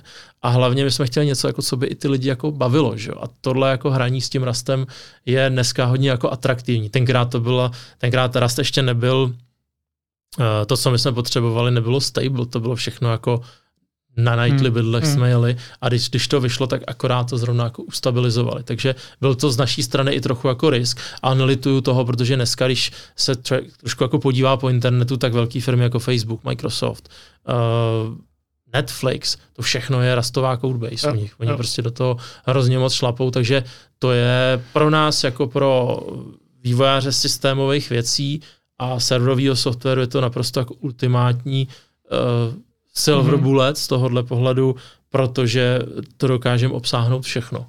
Takže uh, prostě dlouhý léta se těžilo uh, jako se s tím CG Minerem Ano, a vy jste to teďka během posledních dvou let Ano, prostě napsali znovu a No. jmenuje se to, to, to Boss Miner, ten, ten, Boss ten, software rovněž se jmenuje Boss Miner. Nepřišli jsme s lepším nápadem. Jasně. Ještě tam byla nějaká geneza, že bychom uh, to pojmenovali, myslím, že RUR Miner, ale to se tak špatně vyslovovalo. Jsme chtěli něco jako českýho v tom. Jo, jo, to je. A eh, Ale pak jsme, si našli, pak jsme si našli takovou jinou přesmičku a, a my máme vlastně teďka ten operační systém, tak v něm je boss miner, který se stará o tu těžbu a pak je tam takový jako frontend, který, eh, tím nemyslím o malovánky, ale frontend jako by před tím boss minerem, který řeší, jestli ten boss miner běží, čte si z něj data a tak dále. A nám se to jako nikdy nechtělo psát a byl to hrozný Víš co? Hmm. Tak jsme tomu začali říkat bosser. Takže byl OSR. Tak tam máme tu, tu, tu svoji jako uh, přesmičku českou, že jo, Hmm. ale to samozřejmě cizinec uh, Hmm. nevidí. Jo. No a Brains OS Plus, to je teda komerční verze toho open source, Ano, ano, prostě, ano. Uh, open source uh, operačního systému pro minery. A uh, v čem spočívá ta komerční verze? Tam se platí nějaký poplatek, že jo? Ale to fíčko je, není to tak, že by, že by někdo si to koupil, a, nebo aktuální model obchodní je takový, že stáhneš si image BrainSOS Plus a my vlastně si bereme nějaký procento toho hash rateu, řádově Mhm. 2%, 2,5% závisí na, Jo. na typu hardwareu. A vlastně část toho hash rateu teče po našem DeFi spojení jako k nám. A to je Jo. celý. Ale uh, ten těžař by na tom pořád měl vydělat, protože ten Ten- autotuning mu jako zvýší Ale výkonnost, že jo? v, třeba u S19, tam se dokážeme dostat, když se budeme bavit o chlazení na vzduchu, tak až 20% nahoru. Hmm.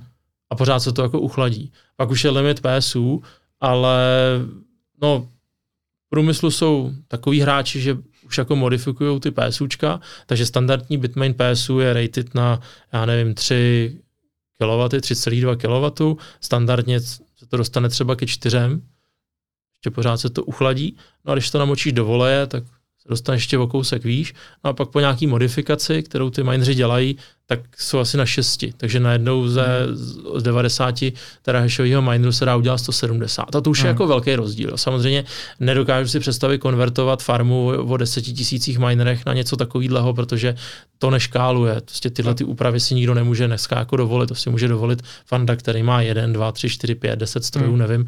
Ale jako ve velkém se to jako dělá těžko. Ale samozřejmě ten uplift i v tom jako původním nastavení je zajímavý. A zároveň někdo, kdo si řekne, no tak ale já se bojím, aby se mi to nerozbilo. No tak může zůstat na tom stejným power limitu, to znamená eh, z pohledu spotřeby mu to žere úplně stejně, ale zvýší se efektivita, protože dokážeme najít nastavení těch čipů, aby se zkrátka točily rychlejš a to napětí na nich bylo Mhm. menší. Uh, a na jaký zařízení se dá teda instalovat ten boss? Hele, teď jsme, teď zrovna dneska jsme vydali 21.12 a tam je podpora pro WatchMiner M20S, což je jedna generace dozadu WatchMineru, tam jsme trošku Mhm. v technologickém dluhu. Další by mělo přijít 21, 21S a 30. A pak je tady v tom podpora pro S19 je pro uh, S19, T19, prostě celou tuhletu Jo. rodinu. Jakmile dostaneme na stůl XP, to je to, co oni to pojmenovali S19 XP, nevím proč, asi to bude velká experience, a tak doufám, že to dostaneme brzo na stůl a to uděláme jako obratem. Jo, potřebujete vždycky prostě mít jako to zařízení fyzicky, abyste udělali uh, pro to tu podporu, jo? Ale je to, nedávej k tomu datasheety. Musíme Jo. si to všechno vymyslet sami, je to, je to vlastně neefektivní, ale nedá se jako nic Aha. dělat. No. Sam- Samozřejmě pořád ta incentiva je taková, že dokud tam bude ten gap pohled, z pohledu toho, že výrobce nebo firmware, který dodá výrobce, nebude tak výkonný jako to, co z toho dokážeme dostat my, tak bude jako motivace uživatelů si ten náš firmware instalovat. Mhm, jo. Uh, už si trošku nakousnul business model Brains. Uh, chápu to správně, že jako hlavní biznes je uh, získávání nějakého katu ze slash poolu, z Mhm. toho, že to prostě koordinujete. A nově to je uh, OS Plus, že jo, ano, POS Plus, ano, ano. kde máte teda nějaký to DeFi, kdy si berete prostě kus toho hash rateu. Jsou ještě nějaký další business modely, který jako máte, nebo uh, o nich uvažujete do budoucna? No prosím tě, náš e-shop se, vyprodali jsme veškerý merch během chvilky. Trička, trička uh, Brains Publishing to taky jede uh, tady v českých uh, českých vodách. Samozřejmě není jako majorita, ale, ale je, to, je to hezký to vidět, protože si to na sebe minimálně vydělá. Mm-hmm. Jo? Mhm. Takže je, je vidět, že je o to zájem, takže super. Uh, hele, to kde, to, kde já, já bych jako chtěl tu firmu vidět za pár let, je právě ten hardware. Protože my vlastně potřebujeme jako firma se vymanit z toho, ten firmware je super záležitost, ale pořád je to něco, co dodáváme do cizích zařízení. Hmm. A to, to ultimátní, kam se potřebujeme dostat, je psát si ten firmware pro sebe. A pak můžeme dramaticky změnit business model toho firmwareu, že? protože pak žijeme, a nebo nemusíme, můžeme říct, hele, tak můžete si koupit za náklady náš, náš těžební hardware, který nereflektuje jako cenu bitcoinu, řekněme. To je to, co vlastně tak je nabídka poptávka, ono je to celkem logický, co se s tím jako děje, ale eh, když si vezmeš, jako jak se mění náklady těch firm a dejme stranou teďka aktuální krizi supply chainu, tak, tak eh, prostě jim ten margin lítá od nuly po hmm. x set procent. Což chápu, že jako stojí proti tomuto riziko, že neví, když Bitcoin crashne zítra na jeden dolar, tak tomu si nikdo nic takového nekoupí. Že? Hmm. To je, eh, je asi jako spousta teorií nad tím. Tak jedna z variant, která nás jako napadla, samozřejmě není to ještě něco, co bychom si jako rozhodli,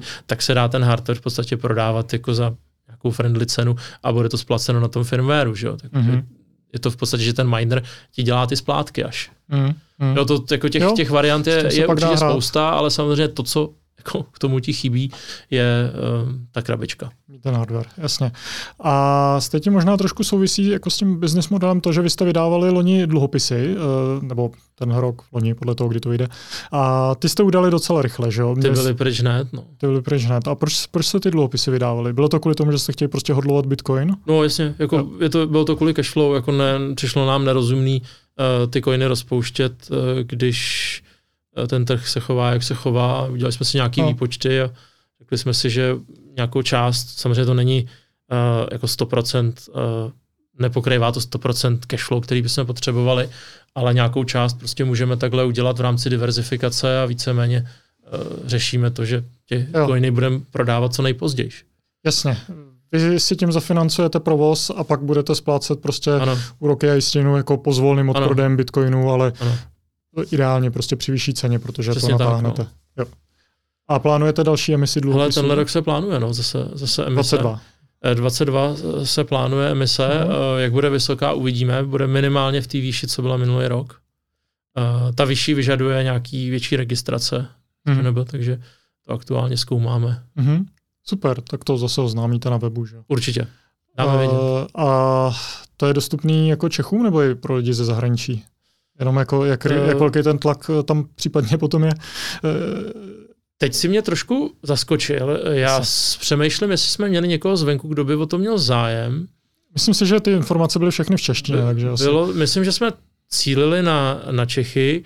Já se přiznám, že nevím, jestli tam nejsou nějaké regulatorní omezení. Uh-huh. Že kdybys to chtěl nabízet ještě cizincům, řekněme Američanům jako speciální kategorii, tak možná tam bude nějaký problém, ale teďka mluvím jako někdo, kdo to nenastudoval, takže uh, vymýšlím si, netuším, jo. jo. Vy každopádně budete k tomu mít jako všechny informace publikované. Prospekt tam určitě no. bude tak, jako byl minulý rok, že jo. jo. Jo. A pozoruješ tady to, že ty těžaři schání nějaký externí financování na to, aby nemuseli jako akutně prodávat bitcoin jako ve světě? E, vyvíjí se, e, vyvíjí se to odvětví tady tím směrem? Protože předpokládám, že ze začátku to bylo hodně tak, že prostě si to jako postavil, těžil si, odprodával z toho a prostě provozní zisk. Hele, dneska, dneska ve světě uh, mluvím teda o velkých firmách, jo, tak to hmm. jsou veřejně obchodovatelné společnosti a oni podle mě tomu přistupu jako k financování čehokoliv jiného. Takže jakým způsobem rajzují peníze, jestli udělají IPO nebo, nebo si půjčej, to je, to je jako podle mě jejich naprosto standardní způsob Aha. uvažování a samozřejmě uh, máš nějaký náklady, tak potřebuješ zase něco z toho splácet, takže oni do, jako jsou tlačený k tomu, aby nějakou část těch coinů odprodávali a vy v podstatě dokázali tenhle ten business model jako udržet. Ale myslím si, že tyhle ty velké firmy dneska určitě nejedou jako ze svý kapsy, protože proč by to dělali? Hmm. Prostě ty, těch, těch investičních peněz se v Americe speciálně válí tolik, že oni prostě si berou ty investiční hmm. peníze na to. Jo. jo, ale ten záměr primárně je v podstatě sehnat bitcoiny levnější než na trhu, no, určitě. když zakládáš nějakou no, takovou velkou operaci. No, tím pádem uh, jako mě napadá třeba jako ten stock to flow model, model, on je jako nesmyslný jako z víc hledisek, ale i třeba z tady toho, že ty těžaři stejně ty bitcoiny nepouštějí do toho trhu, že? takže prostě to jako jestli máš 18 bitcoinů za den nebo 900 bitcoinů za den, nehraje roli prostě v tom, jaká je aktuální cena, jaký je aktuální tlak na cenu, protože ty těžaři to stejně ve většině nebo co můžou, tak to nepouštějí na ten trh. Podle mě to množství těch coinů, který potřebují na provoz, tak samozřejmě se jo, liší s kurzem, ale je to podle mě, jak říkáš. Hmm, jasně. No a teďka bych se chtěl zeptat uh, spíš jako na těžbu uh, v menších měřítkách, mm-hmm. uh, jestli jako dává nějaký smysl uh, provozovat nějaký jako domácí těžení, kde právě ty si jakoby bez KYC v podstatě kupuješ bitcoin, který tě jako aktuálně může být třeba dráž, než kdyby si ty peníze jako věnoval do toho, že si prostě jdeš kupovat bitcoiny, ale někde na burze. Uh, má to smysl jako těžit třeba s nějakým jedním asikem v domácích, v domácích podmínkách? No, já myslím, že jsi to popsal dobře. Eh, z tohohle toho hlediska, pokud někdo, a to nemusí být ani jenom o tom KYC, ale někdo prostě nechce coiny z burzy, protože jsou jako, řekněme, pochybného původu, by ti byla jako ti, kteří tam ty coiny poslali, tak prošli KYC. Uh, eh, takže tohle mi samozřejmě smysl jako dává. Jo? Otázka je, uh, jaký konkrétní podmínky malý těžař aktuálně má, že jo? jestli teď se tady začínají dít velké věci s elektřinou v Evropě, takže hmm. to se může jako dramaticky zhoršovat, ale řekněme až do posud, eh, když bylo vidět, jaká, jaký, jaká i velký prostor je mezi aktuální obtížností sítě a tou jako s kurzem Bitcoinu, no tak pokud to zařízení mám, tak bylo škoda, aby nejelo. A pokud mám pocit, že potřebuji přesně coiny tohoto druhu, no tak bych si ho koupil, že jo. Hmm. Že to je, je to, jak říkáš, je to prostě konverze těch peněz, ne KYC způsobem a dostávám je uh, čistý. Zde bych ale ještě jako upozornil na jednu věc. Uh, hodně půlů, mimo našeho, uh, používá na výplatu takzvaný paper share, čili každý submit, který ten miner pošle, tak má nějakou hodnotu. Dá se, dá se vypočítat, protože hmm. víme, kolik průměrně eh, ten blok má coinů, mm-hmm. to se nějakým způsobem průměruje, a víme, kolik shareů průměrně je potřeba na nalezení toho bloku. Jo. Že ten půl dokáže stanovit eh, cenu toho shareu a on ho potom platí uh, za ty submitutý sharey. Mm-hmm. A samozřejmě, když ten půl, ten blok najde dřív, tak uh, to je samozřejmě jako ta lepší situace, protože už se těží na dalším. Když to, když najde později, tak tam jako máš tu situaci, že to trošku jako musí uh, dotovat. Jo. A je to problematičtější tenhle setup uh, z pohledu toho právě, když tam dochází k té varianci toho hmm. štěstí.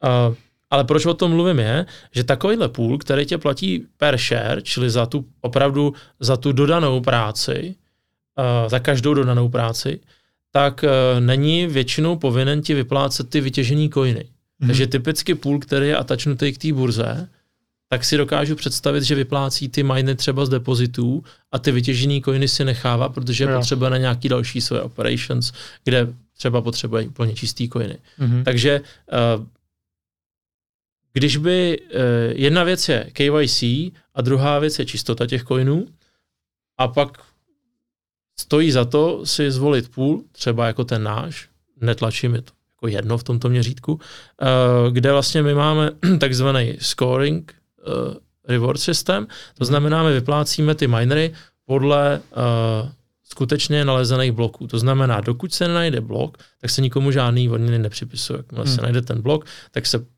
když to zjednoduším proporcionálně, to, jak se uh, každý podílel na tom kole, na jaký má skóre v tom kole, tak se mu přidělí odměna. Skutečně ta toho, Coinbase se rozdělí. Ano. Jo. Jako nebudeme, není to tak, že by se vzala ta Coinbase a teď se takhle rozposlala, ale je to tak, že nám se že jo, hromadí v té hot wallet a z té se dělá ta výplata. Mhm. Takže to není, že by, že by ten miner jako dostal eh, přímo eh, vytěžením toho bloku jako výplatu na svoji Mhm. adresu. To bohužel neškáluje, protože jako to Jasně. se do té Coinbase jako jen tak nevešlo. Mhm.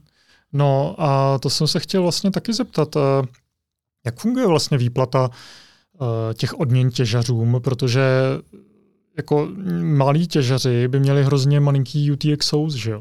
Ty jim jako nechceš posílat jako 10 tisíc satoshi za to, že prostě v posledním bloku tam jako měli nějaký malinký share. Jo. Uh, to, jak to máme na půlu, tak je, že si ten miner stanoví threshold, Mhm. uh, přes který, když se mu ta odměna načte, tak se mu to vyplatí. Jo. A potom existuje nějaký minimum threshold, který jsme ochotní vyplácet, ale ten spoplatňujeme. Mhm. A kolik to je? Zhruba? Nebo nevíš, prostě Myslím si, že minimum jde vyplatit mili bitcoin. to vůbec tady v těch jednotkách já uvažuji jenom Satoshi už. Jo, takhle. takže nevím, kolik je milibitcoin. To je tisícina? Tisí, tisícina, no. Jo, takže Tak to je 10 na minus třetí, tak to je 10 na pátou satoshi. 100 tisíc? No. 100 tisíc Satoshi, No. jasně. A nezmění tady to trošku Taproot, až bude ta cross input signature aggregation, že by se dalo vyplácet jako, uh, nebo to by změnilo potom, když by si chtěl utratit ty UTXO, že jo, ale pro vás Ano. by to asi nic nezměnilo. Pro nás ne. Mhm. To- Jako my, my můžeme vyplatit uh, takhle, pokud, pokud tu transakci akceptuje mempool, že my děláme multitransakce, že to není, že No. každýmu minerovi to No, posíláme jasně. samostatnou transakci, ale máme obrovskou transakci s payoutama a tam vlastně to je velký fan out. A, a pokud Bitcoin Core neprotestuje, tak tam můžeš zatěžit ten dust. Ale proč? Jo? Protože ten Hmm. člověk to nebude schopen No. utratit. A, Protože tu transakci mu, ne, abych to vysvětlil, ten, tu transakci mu nebude akceptovat mempool potom následně. Mhm. Jo, tuhle naši s Dustem pravděpodobně jo. Mhm. Uh, budete umožňovat vyplácet na Taproot adresy? Myslím si, že jo. A zatím je to Zatím, zatím je to ve, ve vývoji, no. Jo, Nemáme jasně. to aktuálně. Jasně. No a když chci třeba těžit, uh, tak co je jako důležitější? Sehnat levný a spolehlivý ASIC nebo mít jako fakt levnou elektřinu? Obojí. To je... eh, tak, O, prostě obojí, no.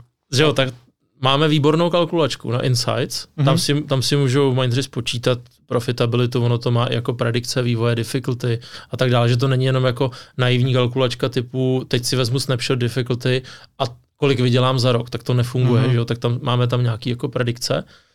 Uh, tak když tam vložím to, za kolik mám elektřinu, tak tam z toho může i výjít, máme tam takovou jako hezkou přehledovou tabulku uh, právě konkrétních jako hardwareu, který, uh, Hmm. který se dá použít na těžbu a člověk si může vyhodnotit, jestli je nebo není profitabilní. Spíš je Mhm. větší problém vůbec jako s, tou, s tím nákupem dneska. To je, my v podstatě ty minery všechny nakupujeme v Číně na testování a jenom prostě díky uh, prostě schopnostem uh, kluků od nás, tímto zdravím Jachima, že jo, tak se to děje. To, jako, to je všechno na takový té osobní bázi, už si s nimi Musíš musíš... to někde jako no, pohastlit no, prostě. Jako, já kdybych No. no. teďka jsi mi řekl, hele, nevěděl bys, tak já bych řekl, já nevím, to Prostě Jáchym, Jáchym to umí. Jo. Jo.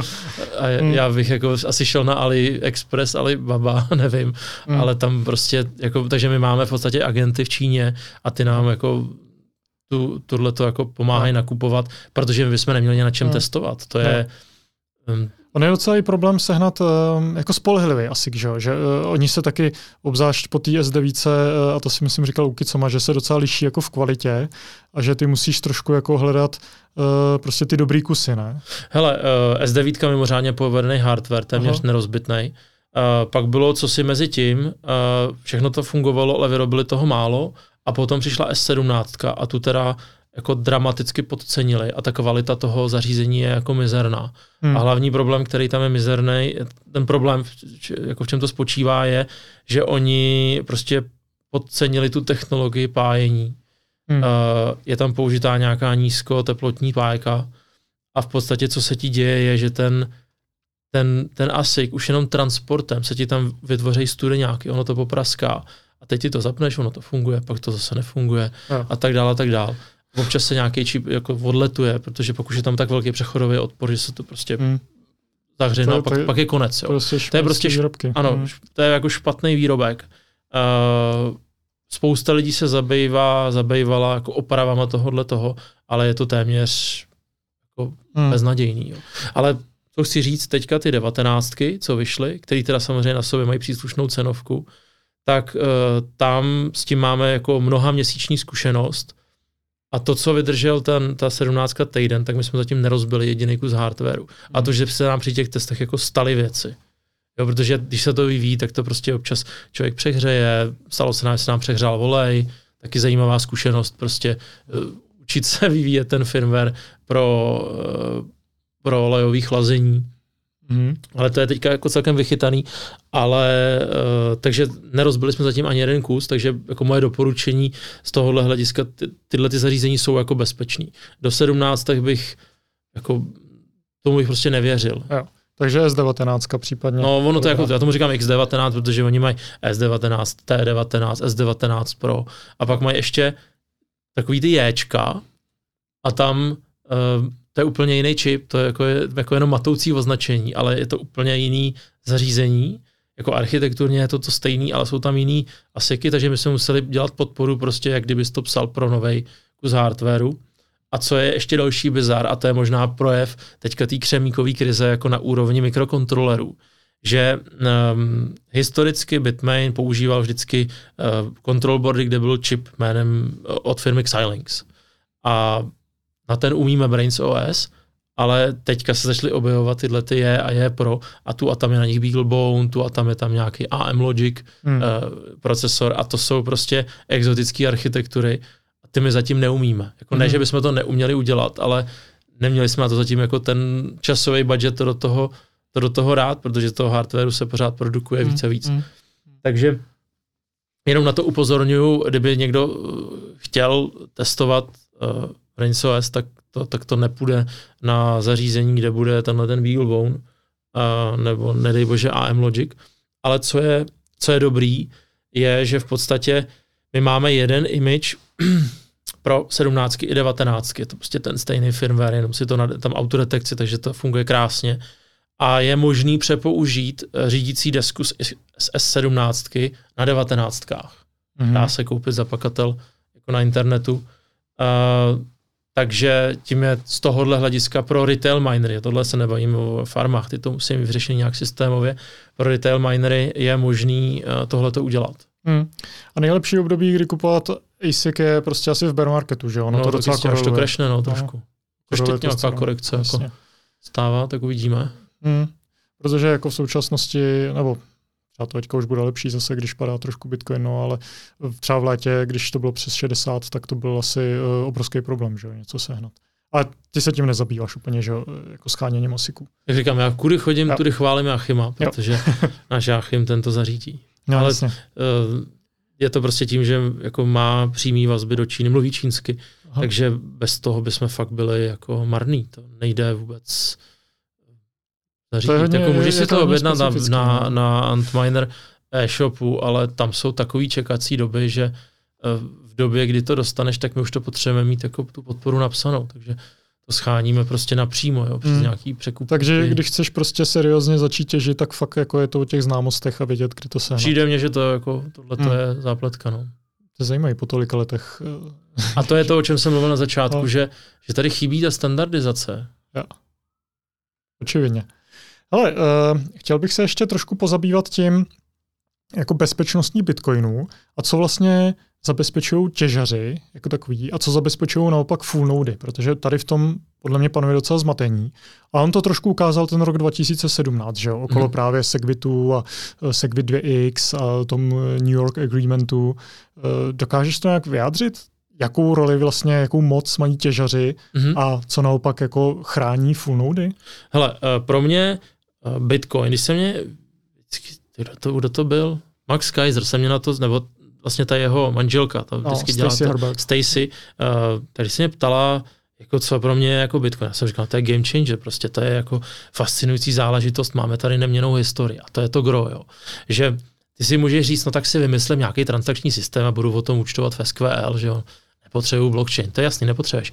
Ale problém, který jako vlastně řeší uh, Tady v tom případě eh, ten distribuovaný ledger je to, že ty máš tady konsenzus jako obrovského výpočetního výkonu nad tím, jaká je ta ultimátní pravda, který tam pořád jako přistrkává další a další transakce. A tohle nejde zvrátit, to nejde prostě přepsat. Já nemůžu jako vyhekovat blockchain. Hmm. Nedáš, nemáš, hmm. nemáš na to jako výpočetní prostředky. A to je podle mě ta zásadní záležitost, co jako lidstvo do té doby nemělo. Máš prostě něco, co je digitální a nejde to změnit. Hmm. Když vezmeš prostě něco podepsaný digitálním podpisem, tak to jde změnit, protože to podepíšu znova. Ale tady je k tomu ještě ten proof of work, kde prostě byla vydaná elektrická energie, kterou už nikdo nevrátí. Už se prostě eh, spálil ten vodík, já nevím co, prostě Překonvertovali jsme vodík, uhlík, cokoliv na elektrickou energii a tu jsme využili na to, že jsme vyrobili tadyhle výsledek pro tady tu hloupou, jednoduchou hádanku ŠA256 eh, menší než nějaký target. Mm-hmm. A najednou je z toho blok, který, když bude chtít někdo jako rozebrat, že bych chtěl říct, tak já bych si myslel, že pravda je jinak, tak to musí teda si odhešovat, musí si to jako odpracovat.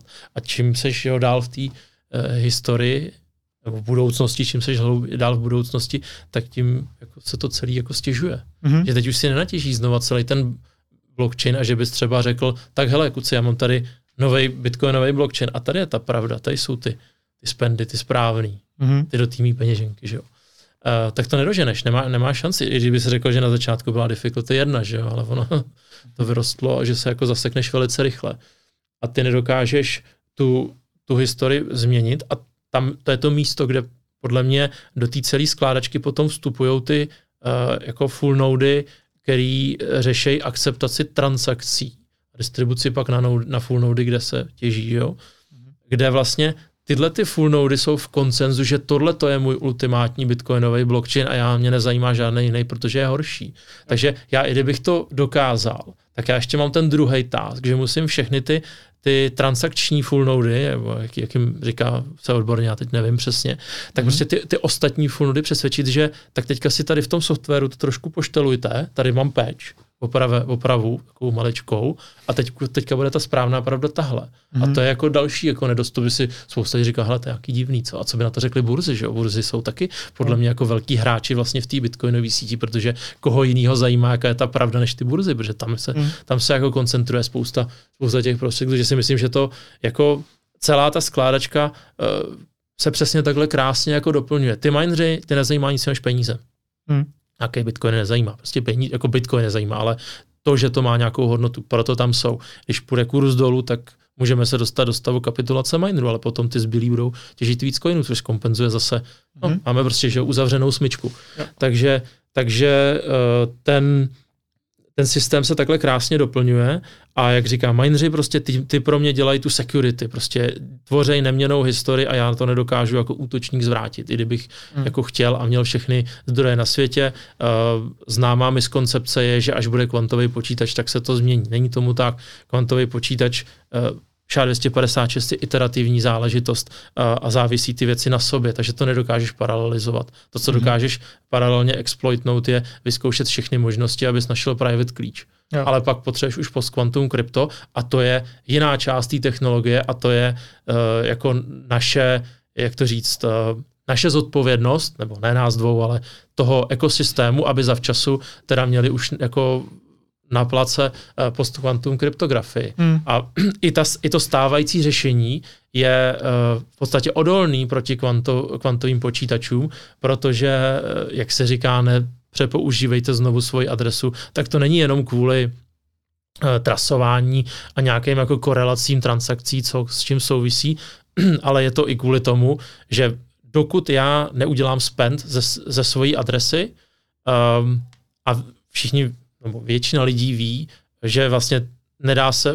utratit jenom část Bitcoinu. Já utratím celý ten output, že jo, a část mi jde na takzvanou change adresu, což je z odpovědností mojí peněženky, aby mi vygenerovala unikátní novou, nereplikovatelnou jednoduše, a pak tedy na tu cílovou adresu. Takže tohle, když udělám, tak vlastně v tom v blockchainu, že jo, se objevuje veřejný klíč, který reprezentuje tu adresu. Mm-hmm. A, a, v, a, v ten, a, a v tu chvíli to hodím do kvantového počítače, dopočítám si k tomu ten private klíč, takže třeba velice zajímavý budou uh, UTX, který mají uh, tuhle tu adresu líknutou, a teda pardon, ten klíč mají líknutý, hmm. to znamená, že někdo to přepoužil, ale Já věřím tomu, že už jako příslušní vědci si už ty seznamy dělají, jenom čekají, až, no. až to prostě těch kubitů bude tolik, aby to Jo, to budou nějaké stovky tisíc bitcoinů, že jo? Jo, jako bude to, je tam určitě zajímavá incentiva. Podle mě tam možná bude ta Mt. Goxová adresa, která má asi 80 tisíc bitcoinů. Z ní se podle mě spendovalo. No, to, to je zajímavý. Takže to si myslím, že třeba uh, dřív nebo později bude v podstatě jakoby prolomený a tady ty třeba staré adresy, se kterých se někdy spendlo a pořád je tam dost bitcoinů, takže se vyderivuje ten privátní klíč. No počkej, a ještě, ještě teda druhá věc, a já nejsem teda kryptograf, takže eh, tohle je jenom jako opakuju, co mi, co mi řekl Pelstra, jako matematik, říká, já se toho za našeho života nebojím. Takže je to, to pravda, jako... není to pravda, řekl to Pelstra, já nevím, jo, ale Kolik jako... uh, Pastrovi? Uh, no, ty jo, tak do 40, 30, do 40 no, mu je, no. Tak jo, Mladší to je, to je času. Ale každopádně kvantový počítače teda neohrožují v žádném případě uh, jako historii transakcí. Ne. Protože ne, to prostě tam, nemá ne, to protože to, ty nedokážeš kvantovým počítač. Prostě kvantový počítač není použitelný pro těžbu, když to zjednoduším. Hmm. To je jakoby taková miskoncepce, která se občas objevuje. Až bude kvantový počítač, tak to můžete zabalit. Ne. Až bude kvantový počítač, tak někdo prostě se bude radovat. Jo. A je to naprosto logický to swipenout, že všechno, protože proč ne? Ale třeba Satoshi coiny by teda neměly být ohrožený, protože nikdy nespendoval. Ano. V tom případě. Ano. ano. Okay. Uh, ještě upozorním ale na to, že existuje, podle mě, a teď já jsem se do toho blockchainu tam nedíval, ale uh, historicky dřív, a to byla právě ta změna, kterou udělal, tak existoval uh, formát, kde... Um, Pay to public key jenom? No. Jo. A to je pravda, že vlastně to bude ten úplně prvotní formát, že jo? No. Takže, vlastně Takže když se platilo na, na veřejný klíč, tak, eh, tak vlastně a to tak mohlo být klidně vytěžený, tak je známý. Jo. Jestli tam ty coiny, jestli so, jaký, jaký je zůstatek na veřejných klíčích, na těchto těch úplně starých adresách, netuším. Jo. To, to bude dobrý uh, zadání pro diváky, aby to zjistili. kolik, Ale, tam, kolik tam, no, kolik tam no. Je? Uh, tak to jsme, to jsme se dostali jako k bezpečnosti a proof of worku. A co si v tomhle kontextu teda myslíš o proof of stakeu? No, to, jenom to nejhorší. ne, jako Já... neřeší to ten problém, který řeší proof of work? Já si, já si myslím, že to je přesně v té situaci, když bys teďka 10 let spál, probudil se a někdo by ti uh, prezentoval blockchain postavený na proof of stake, tak ty nebudeš schopen, uh, pokud nebudeš znát nějaký jako sociální kontext, uh, říct, který je který. Of stakeu. Ano. Jako tam nedokážeš tu, tu je to, je to prostě podobný, jako když vezmeš elektrickou energii o nějakém výkonu a pošleš ji sem, ale nemůžeš ji zároveň poslat na druhou stranu. Jako, jako že bys řekl, tak já mám 100 W výkonu hmm. a teďka potřebuji na nějakou činnost 100 W a na tuhle potřebuji taky 100 W. Tak nedokážu ze 100 W udělat 200 W. Buď to dělám tohle, anebo dělám tohle. Hmm. A u toho proof of stake já můžu dělat obojí. Jo. Jako, podle toho zrovna, v kterém jsem gengu, tak tam to podepisuju, že? Uh, takže zatím jako, co já, zase nesleduju to už asi dva roky, ale pamatuju si, že jsem byl na, na nějakém panelu na Magical Crypto Conference, kdy si, a bylo tam přesně tohleto téma a jako nějak jsme se shodli na tom, že veškerý ty modely vždycky mají nějaký flow, který uh, prostě vede na to, že se to dá jako rozbít. Hmm. Že já tomu nevěřím a zase říkám, není tam prostě ta práce, že jo? To, to je... Jasně. Není tam uh, ten aspekt toho, že si to můžeš sám ověřit od začátku a nemusíš nikomu No ty si to ověřit můžeš, ale, te, ale, to, ale ten, ta ověření uh, jenom říká, toto bylo vyrobeno tímto, ale neříká to už, že tento, tato entita musela vydat XY peněz a energie na to, aby to vyrobila, protože hmm. podepisování je zadarmo, to nic nestojí. To bys musel v podstatě jako, a pak se z toho stává proof of work, kdyby to podepisování jako znamenalo, že vyhrávám blok, když se mi ho podaří podepsat a to podepisování by byl ten proof of work, že prostě hmm.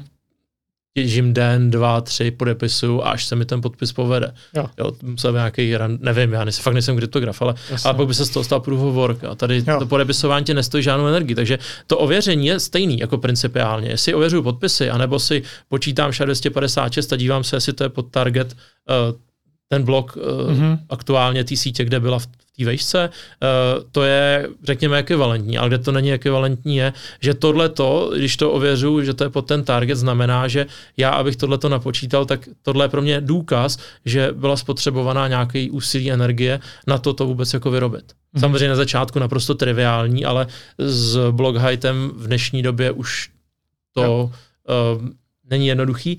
Um, měli jsme teďka nový lidi do týmu a zadal jsem takový jako zasvičovací úkol, nebo prostě, uh, já bych chtěl vždycky ve firmě, aby všichni jako rozuměli tomu, jak funguje mining, tak jsem položil otázku, jak dlouho trvá vytěžit uh, jeden blok na 100 terahashovém zařízení.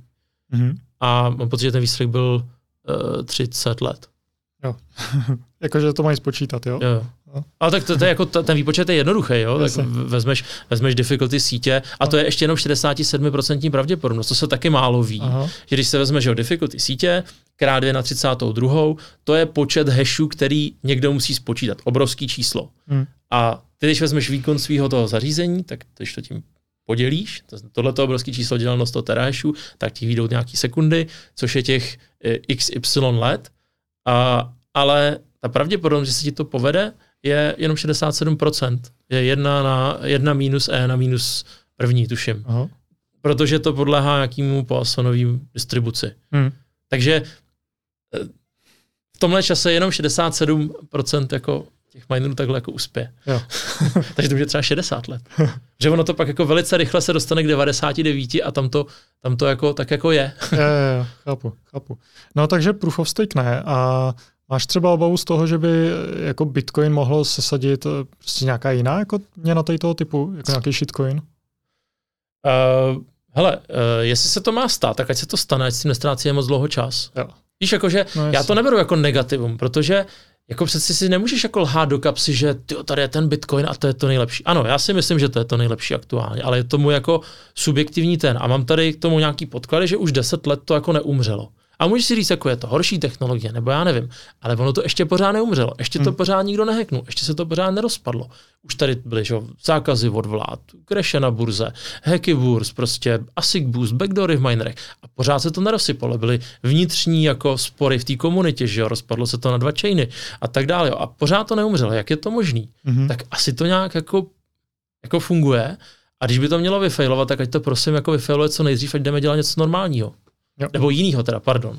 Já tohle považuji za no, normální. Takže já na to jako nevidím jako negativní aspekt, protože ty, ty chceš jako přeci si validovat každý den, že to, co děláš, má smysl. A jako hmm. lhát si, že jako není nic lepšího než Bitcoin, no tak jako když bude, tak ať to nahradí. Ale já se jako aktuálně nic takového jako nevidím. Jasně, my to vidíme jako empiricky, že to teďka nic lepšího nebylo, ale pokud by něco skutečně to začalo překonávat, tak nemá smysl jako strkat tu hlavu do písku a prostě bychom měli přijít na to lepší. Jo, a je, je potřeba si ještě uvědomit tu druhou část, že...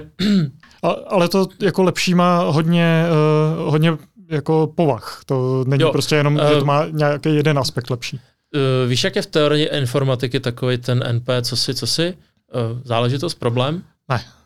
Aha, No, nevadí, ale ta, ta úloha je o tom, že existují jakýsi standardní uh, informatické úlohy a ty, když dokážeš jinou informatickou úlohu převíst na tuhle základní úlohu, tak jsi jako vyhrál. A to, to na co jako já narážím, uh, je, že uh, v podstatě všechno, co se dá dělat na těch jako jiných projektech, a nesoudím, jestli to je dobrý nápad, špatný nápad, tak se dá transformovat a můžeš to udělat na Bitcoinu. A v tu chvíli si můžeš klást otázku, a proč bych to měl dělat na něčem jiným, co potenciálně má jako nějaký větší attack surface. V podobě toho, že uh, jako mohl bys vymyslet dneska lepší technologii, než je Bitcoin, ale ty už to nebootstrapneš. To je jako VHS, mm. byl lepší, než ty videokazety byly blbý, že docela. Byl, byl lepší technologie, ale prostě se to jako rozšířilo Aha. a už v tom jako je takový momentum, že se to jako nedá, jako ten úspěch se nedá jako zopakovat. Nezaložíš druhý Facebook.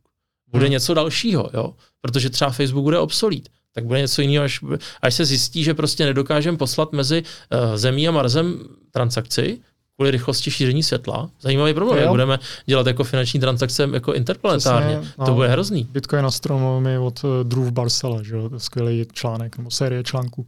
Jo, Znáš jo. to? Neznám, neznám, ale rád si... No, rád no přesně, to je přesně to rozebrání tady toho problému do důsledku, že Bitcoin nemůže fungovat jako na meziplanetární úrovni, protože Mars ti v určitý fázi nebo půl roku ho máš dál než 10 světelných minut, takže uh, Bitcoin nefunguje, až se prostě dostaneme ze země. Hmm. A budeme muset mít jakoby uh, nějaký Bitcoin, který má delší bloky, takže budeme muset mít jako uh, nějaký, jako, on to nazývá jako Mars Coin, který pravděpodobně ale bude mít delší blok než Bitcoin a postupně jako uh, obsáhne zemi a překoná Bitcoin. A pak, když přiletí mimozemšťani nebo my se dostaneme na hvězdy, tak budeme muset mít jako nějaký Galaxy Coin a tak. Uh, a je to skvělý článek. Drew Parcells Unchained Capital to napsal uh, tři díly. Jmenuje se to Bitcoin Astronomy, Law of Hash Horizons že máš právě jako zákon těch toho hashového horizontu podle toho, jak, rychlou, jak máš velkou rychlost světla a jak vzdálený jsou ty planety od sebe. A on tam v podstatě říká, že uh, jako logicky uh, kontakt s nějakou mimozemskou civilizací by měl, by měl být v podobě toho, že jim budeme vysílat jako náš blockchain a oni se prostě, uh, oni to pochopí, že pokud budou dostatečně, dostatečně pokročilí, tak budou už mít tady taky ty, tady ty peníze, protože to je prostě přirozená evoluce, že se zbavíš jako nějakých fyzických kovů nebo prostě nějakých papírů a tak, ale budeš mít tady ty jako digitální, eh, vzácný, eh, neskorumpovatelný peníze a že si vzájemně budeme jako rozumět tady tím mm-hmm. způsobem. To je jako skvělý článek, hodně doporučuji. Přečtu Ať už tak pošlu potom. No, takže tak, zpátky, zpátky k tomuhle tomu, jo, že ty problémy vlastně teprve se jako zesílí. Jo. No, jasně. Uh, jo, Dobře.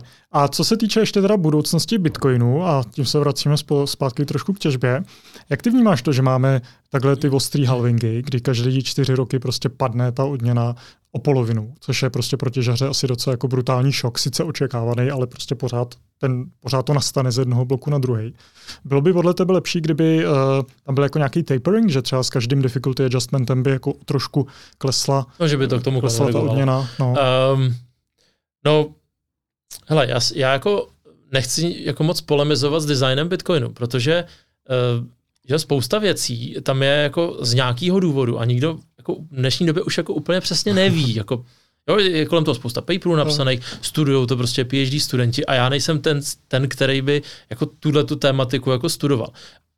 Protože jsme halving zažili už jako xkrát, tak samozřejmě, jako já ti to řeknu jako, jako těžář, prostě je to nepříjemný, je to nepříjemný, protože říkáš, no tak doufáme, že se ten kurz uh, jako zmátoří, protože ty to vidíš na tom revenue v podstatě, mm. jako co se, co se tam stane, že je to děleno dvěma a v ten moment si říkáš, tak snad jako je to logický, že to, že to bude nahoru, aby to bylo tím kompenzovaný, ale tady není nikdo, kdo udává cenu, tu dává ten trh a to, že ta věc jako má pro někoho význam nebo nemá, že jo? takže uh, jo, bylo by to asi, jako řekněme, um, s menším šokem, ale zároveň já nevím, co by se dělo, kdyby to fungovalo takhle. Jako, hmm.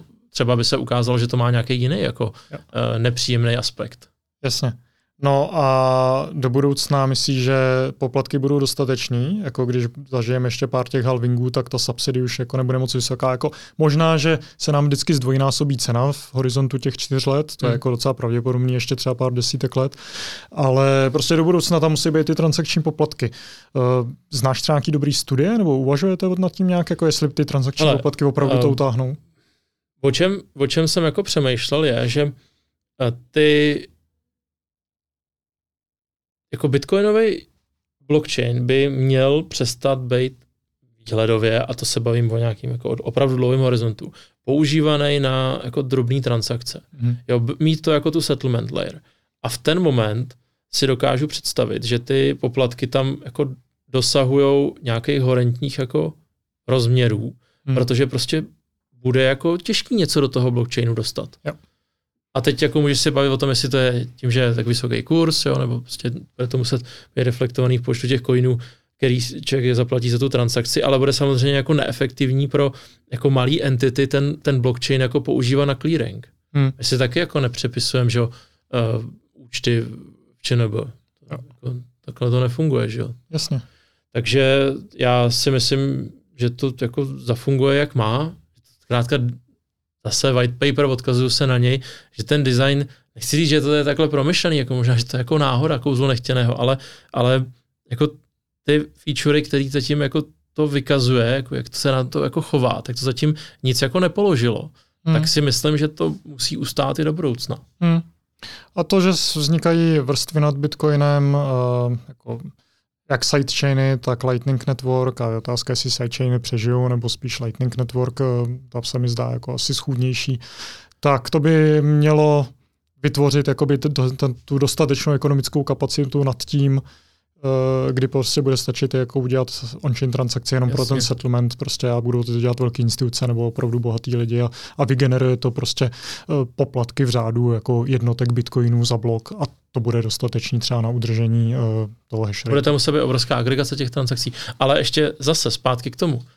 Ať z toho je průšvih, tak hol část toho průmyslu bude muset jako odstoupit, ale od toho to tam je takhle zavedený. Hmm. A ti, co zbydou, ty budou mít těch coinů víckrát kurz a jsou na svém, že jo. Takže a tu chvíli zase se ti roztáčejí ty incentivy, jo? No. Najednou se ukáže, že Bitcoin má další užití, užití, tak, tak najednou se něco stane s, jako s kurzem, tak zase tam do toho nastoupí další lidi. Takže tam je pořád ten regulační uh, mechanismus té kapitulace těch minerů. Jsme ji viděli teďka uh, rok no. dozadu, když byl kurz 3000, tak to byla reálná kapitulace minerů, že jo? Hmm. Plus teďka ten exodus z Číny, tak to není kapitulace v právém slova smyslu, to je prostě přesun toho, toho hardwareu po světě, takže udělá tohle a tohle, ale jako mechanismy tam na to jsou, no tak ať jako jo. Jo. Naopak je to fascinující je, to, to vidět, dynamický. ale bohužel my dva to asi neuvidíme, pokud jako nevymyslíme nějaký longevity program, že jo. Hmm. Ale i těch pár halvingů, co ještě uvidíme, bude zajímavých. Ale a co vlastně ta Čína? Uh, opravdu si myslí, že tam jako fakt všichni odešli? Protože jsou jako teďka spekulace o tom, že někdo říkal, že tam třeba 20% hash rateu pořád je. Ono je těžký jako to zjistit, protože oni nebudou líkovat ty svoje IP adresy už, jo? ale nemáš jako nějakou představu, jestli tam ty těžaři pořád jako jsou, nebo to fakt všichni uh, Jsou, jsou. Jako máme zprávy o tom víceméně, jako po nás chtějí vymyslet nějaký prostě řešení, jako jak s tím naložit, že? protože to je... Um, jako jsou a těží. Ano, jsou, a. jsou a těží, že jo, ale jako samozřejmě majorita je pryč. Hmm, takový ty největší je to, haly. Mně to přijde třeba no. něco jako za Československý socialistické republiky, že jo, všichni prostě musí to dělat stejně a někteří to dělají jako stejnějc, to znamená, eh, mají určitou jako komparativní výhodu proti zbytku. Aha. Eh, je to prostě jako režim, že jo, není to úplně jako svobodná společnost z tohohle pohledu, takže asi bude skupina lidí, kteří si to prostě dokážou zařídit, protože hmm. mají příslušné kontakty a není to prostě o volném trhu, nebo vlastně v jejich podání to v podstatě je volný trh, oni jako na tom volném trhu vyhráli, protože byli součástí té skupiny, která jako tomu vládne. No. Takže já myslím, že tam prostě bude skupina vyvolených, která jako se tomu uh, nějakým způsobem věnuje no a bude samozřejmě řešit, jak, jak dostat ten hash rate ven a tak. Jo, dobře. Ale já si myslím, že jsme probrali všechno, co jsme uh, jako mohli probrat ohledně těžby, aspoň z mýho pohledu. A už prostě mě ohledně toho nic moc nenapadá. Uh, já si chci zeptat, uh, jaký třeba máš jako hobby, když, eh, který se netýkají Bitcoinu? Jako? Takhle jako děláš v volném čase. Hele, já jsem duší strojař. Já uh, mám takový šílený hobby, závodím uh, s modelama lodiček, RC modely, takhle velký. A v tom jsou dvoutaktní spalovací motory. A má to laděný vejfuk a to mě teda jako hrozně baví to připravovat na ty závody a mě samozřejmě nejvíc, jako ten, ty závody jsou super, protože tam se ti kombinuje Eh, to, jestli to dokážeš uřídit, já jako jsem Aha. takový. To je jako tam. nějaký vysokorychlostní? Jede to podle kategorie to jede třeba něco mezi 60 a 80 km za hodinu. Hmm. Na vodě je to docela dost. Když to někde se srazí, tak z toho občas nějaký trsátka vypadnou. A je nás tam 12, takže to je jako Formule 1, prostě předjíždíte se kolem boje, jak je to takový jako zajímavý. Doporučuju samozřejmě, kdo by jako měl zájem, tak jezdíme, prostě seriál tady v České republice Uh, jmenuje se to FSRV nebo Endurance třída a na svazu modelářů se dá do, dohledat kalendář. Jezdí se to většinou od jara do podzimu, máme myslím, že pět závodů nebo čtyři plus se v tom jezdí mistrovství světa. Takže tohle je jako taková moje srdcovka, prostě modelář, ale ne jako by modelář. Mě by nebavilo to stavět, jenom jako na se na to dívat, nebo se jako rekreačně eh, to, ale musí tam být ten závodní prvek a potom ta technická část, prostě ta Formule 1 a ty lodě mají výhodu, že nemají žádný regulace. Auta jsou zajímavý, mm-hmm. třeba jezdí taky, a tam už jsou regulace, tam už třeba nemůžeš mít tenhle tlumič a tamhle ten a my v podstatě musíme jenom držet koncepci, kterou podlodí, eh, palivo, my používáme metanol s ricinovým olejem a nitrometan a to je vlastně, jo, a musí to být jako jeden trup, nemůže to být žádný jako yeah. pontonový, prostě nějaký katamaran nebo něco, musí to být monohal a s tímhle závodíme a můžeš tam dělat, co chceš, můžeš tam mít prostě úpravy motoru, elektroniku, prostě co, co se ti jako zalíbí, co tě povede jako k výsledku, tak, tak mm. nech se ti daří. A samozřejmě eh, je to jako hezký vidět i u těch jako malých dětí, který jako, jo, to je hrozně krásný. Takže tohle to je moje srdcovka, takže já jsem jako duší strojař, no. Mm-hmm. Malou dílničku, soustru fresku. Krásný. A OK, hele, tady to vyjde někdy na přelomu roku, mm. možná to spadne do prosince, možná do ledna, ale uh, na co se tak těšíš z hlediska příštího roku, klidně dalších let, jako v kontextu Bitcoinu zase?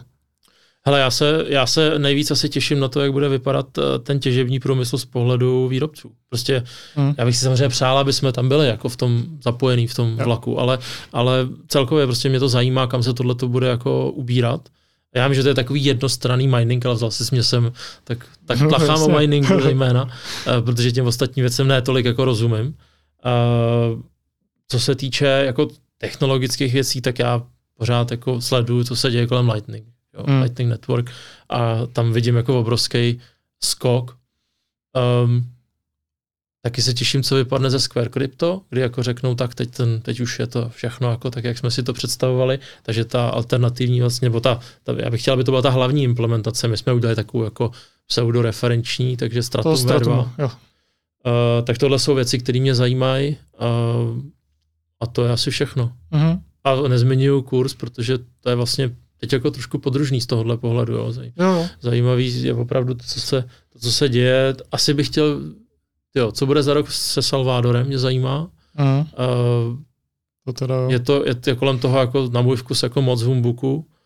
Jo, uh, jako ohledně prezidenta a vlády. Jako to, tak, co tam tak, dělá tak. Bitcoin Beach a Strike je podle mě skvělý, ale jako ta bitcoinizace ze zhora... No, ono je to, ono je to takový jako dvousečný, že? protože jsou jsou vlastně články o tom jako napsaný, jako ten, jak vlastně ten prezident se k moci tam dostal, že jo, mm-hmm. a že jako jo, jako všichni, co máme rádi Bitcoin, to je skvělý, že nějaká země se toho zostila, já jenom jako nevím, jestli to je, jako je šťastný, když je to tlačený právě uh, tímhletím způsobem, jo, že to jo. vlastně nevzchází uh, ze spoda, ale někdo to, to jako naservíroval. No, to no. Ale hele, uh, nebudeme předjímat, jako uvidíme, co se bude dít. Takže tohle mě zajímá jako experiment. Zajímá mě třeba, jestli se nepřidá nějaká další země. Mm-hmm. by bylo zajímavé asi vidět. To uh, možná uvidíme příští rok, no. Ale těžko říct zatím, kdo to bude. Jo. No. Jo, a budete mít taky konferenci, že jo? V Praze. Eh, těžební. Ano, uh, 13. června. Černa, jo, v červnu. No, děláme tady těžarskou konferenci, tak na to se moc taky těším. A doufám, jo. že lidi přijdou. Jo, dobře. Tak jo, myslím si, že tady to je krásný konec našeho dlouhého podcastu s Honzou. Děkuji moc, probrali jsme všechno možné o, o historii a budoucnosti a současnosti těžby. Držím palce ve vývoji ASIC minerů a uvidíme se na konferenci v červnu. Uvidíme se tam třeba i s některýma posluchačema. Děkuji vám moc za poslech a uvidíme se zase u dalšího dílu. Ahoj. Ahoj, dík. Děkuji za sledování a poslech Stekuj.cz podcastu. Na stránkách Stekuj.cz se můžete přihlásit k odběru newsletteru a na Stekuj.cz lomeno shop najdete knížky s bitcoinovou tématikou a s ekonomickou tématikou, mezi nimi například moje knížky Nepřátelé státu, Přátelé svobody a Bitcoin od luka peněz od státu. Naleznete tam také některá trička eh, s bitcoinovou tématikou. Stekuj.cz podcast je sponzorovaný firmami Brains a Trezor, brains.com a trezor.io. Díky a uslyšíme se zase příště.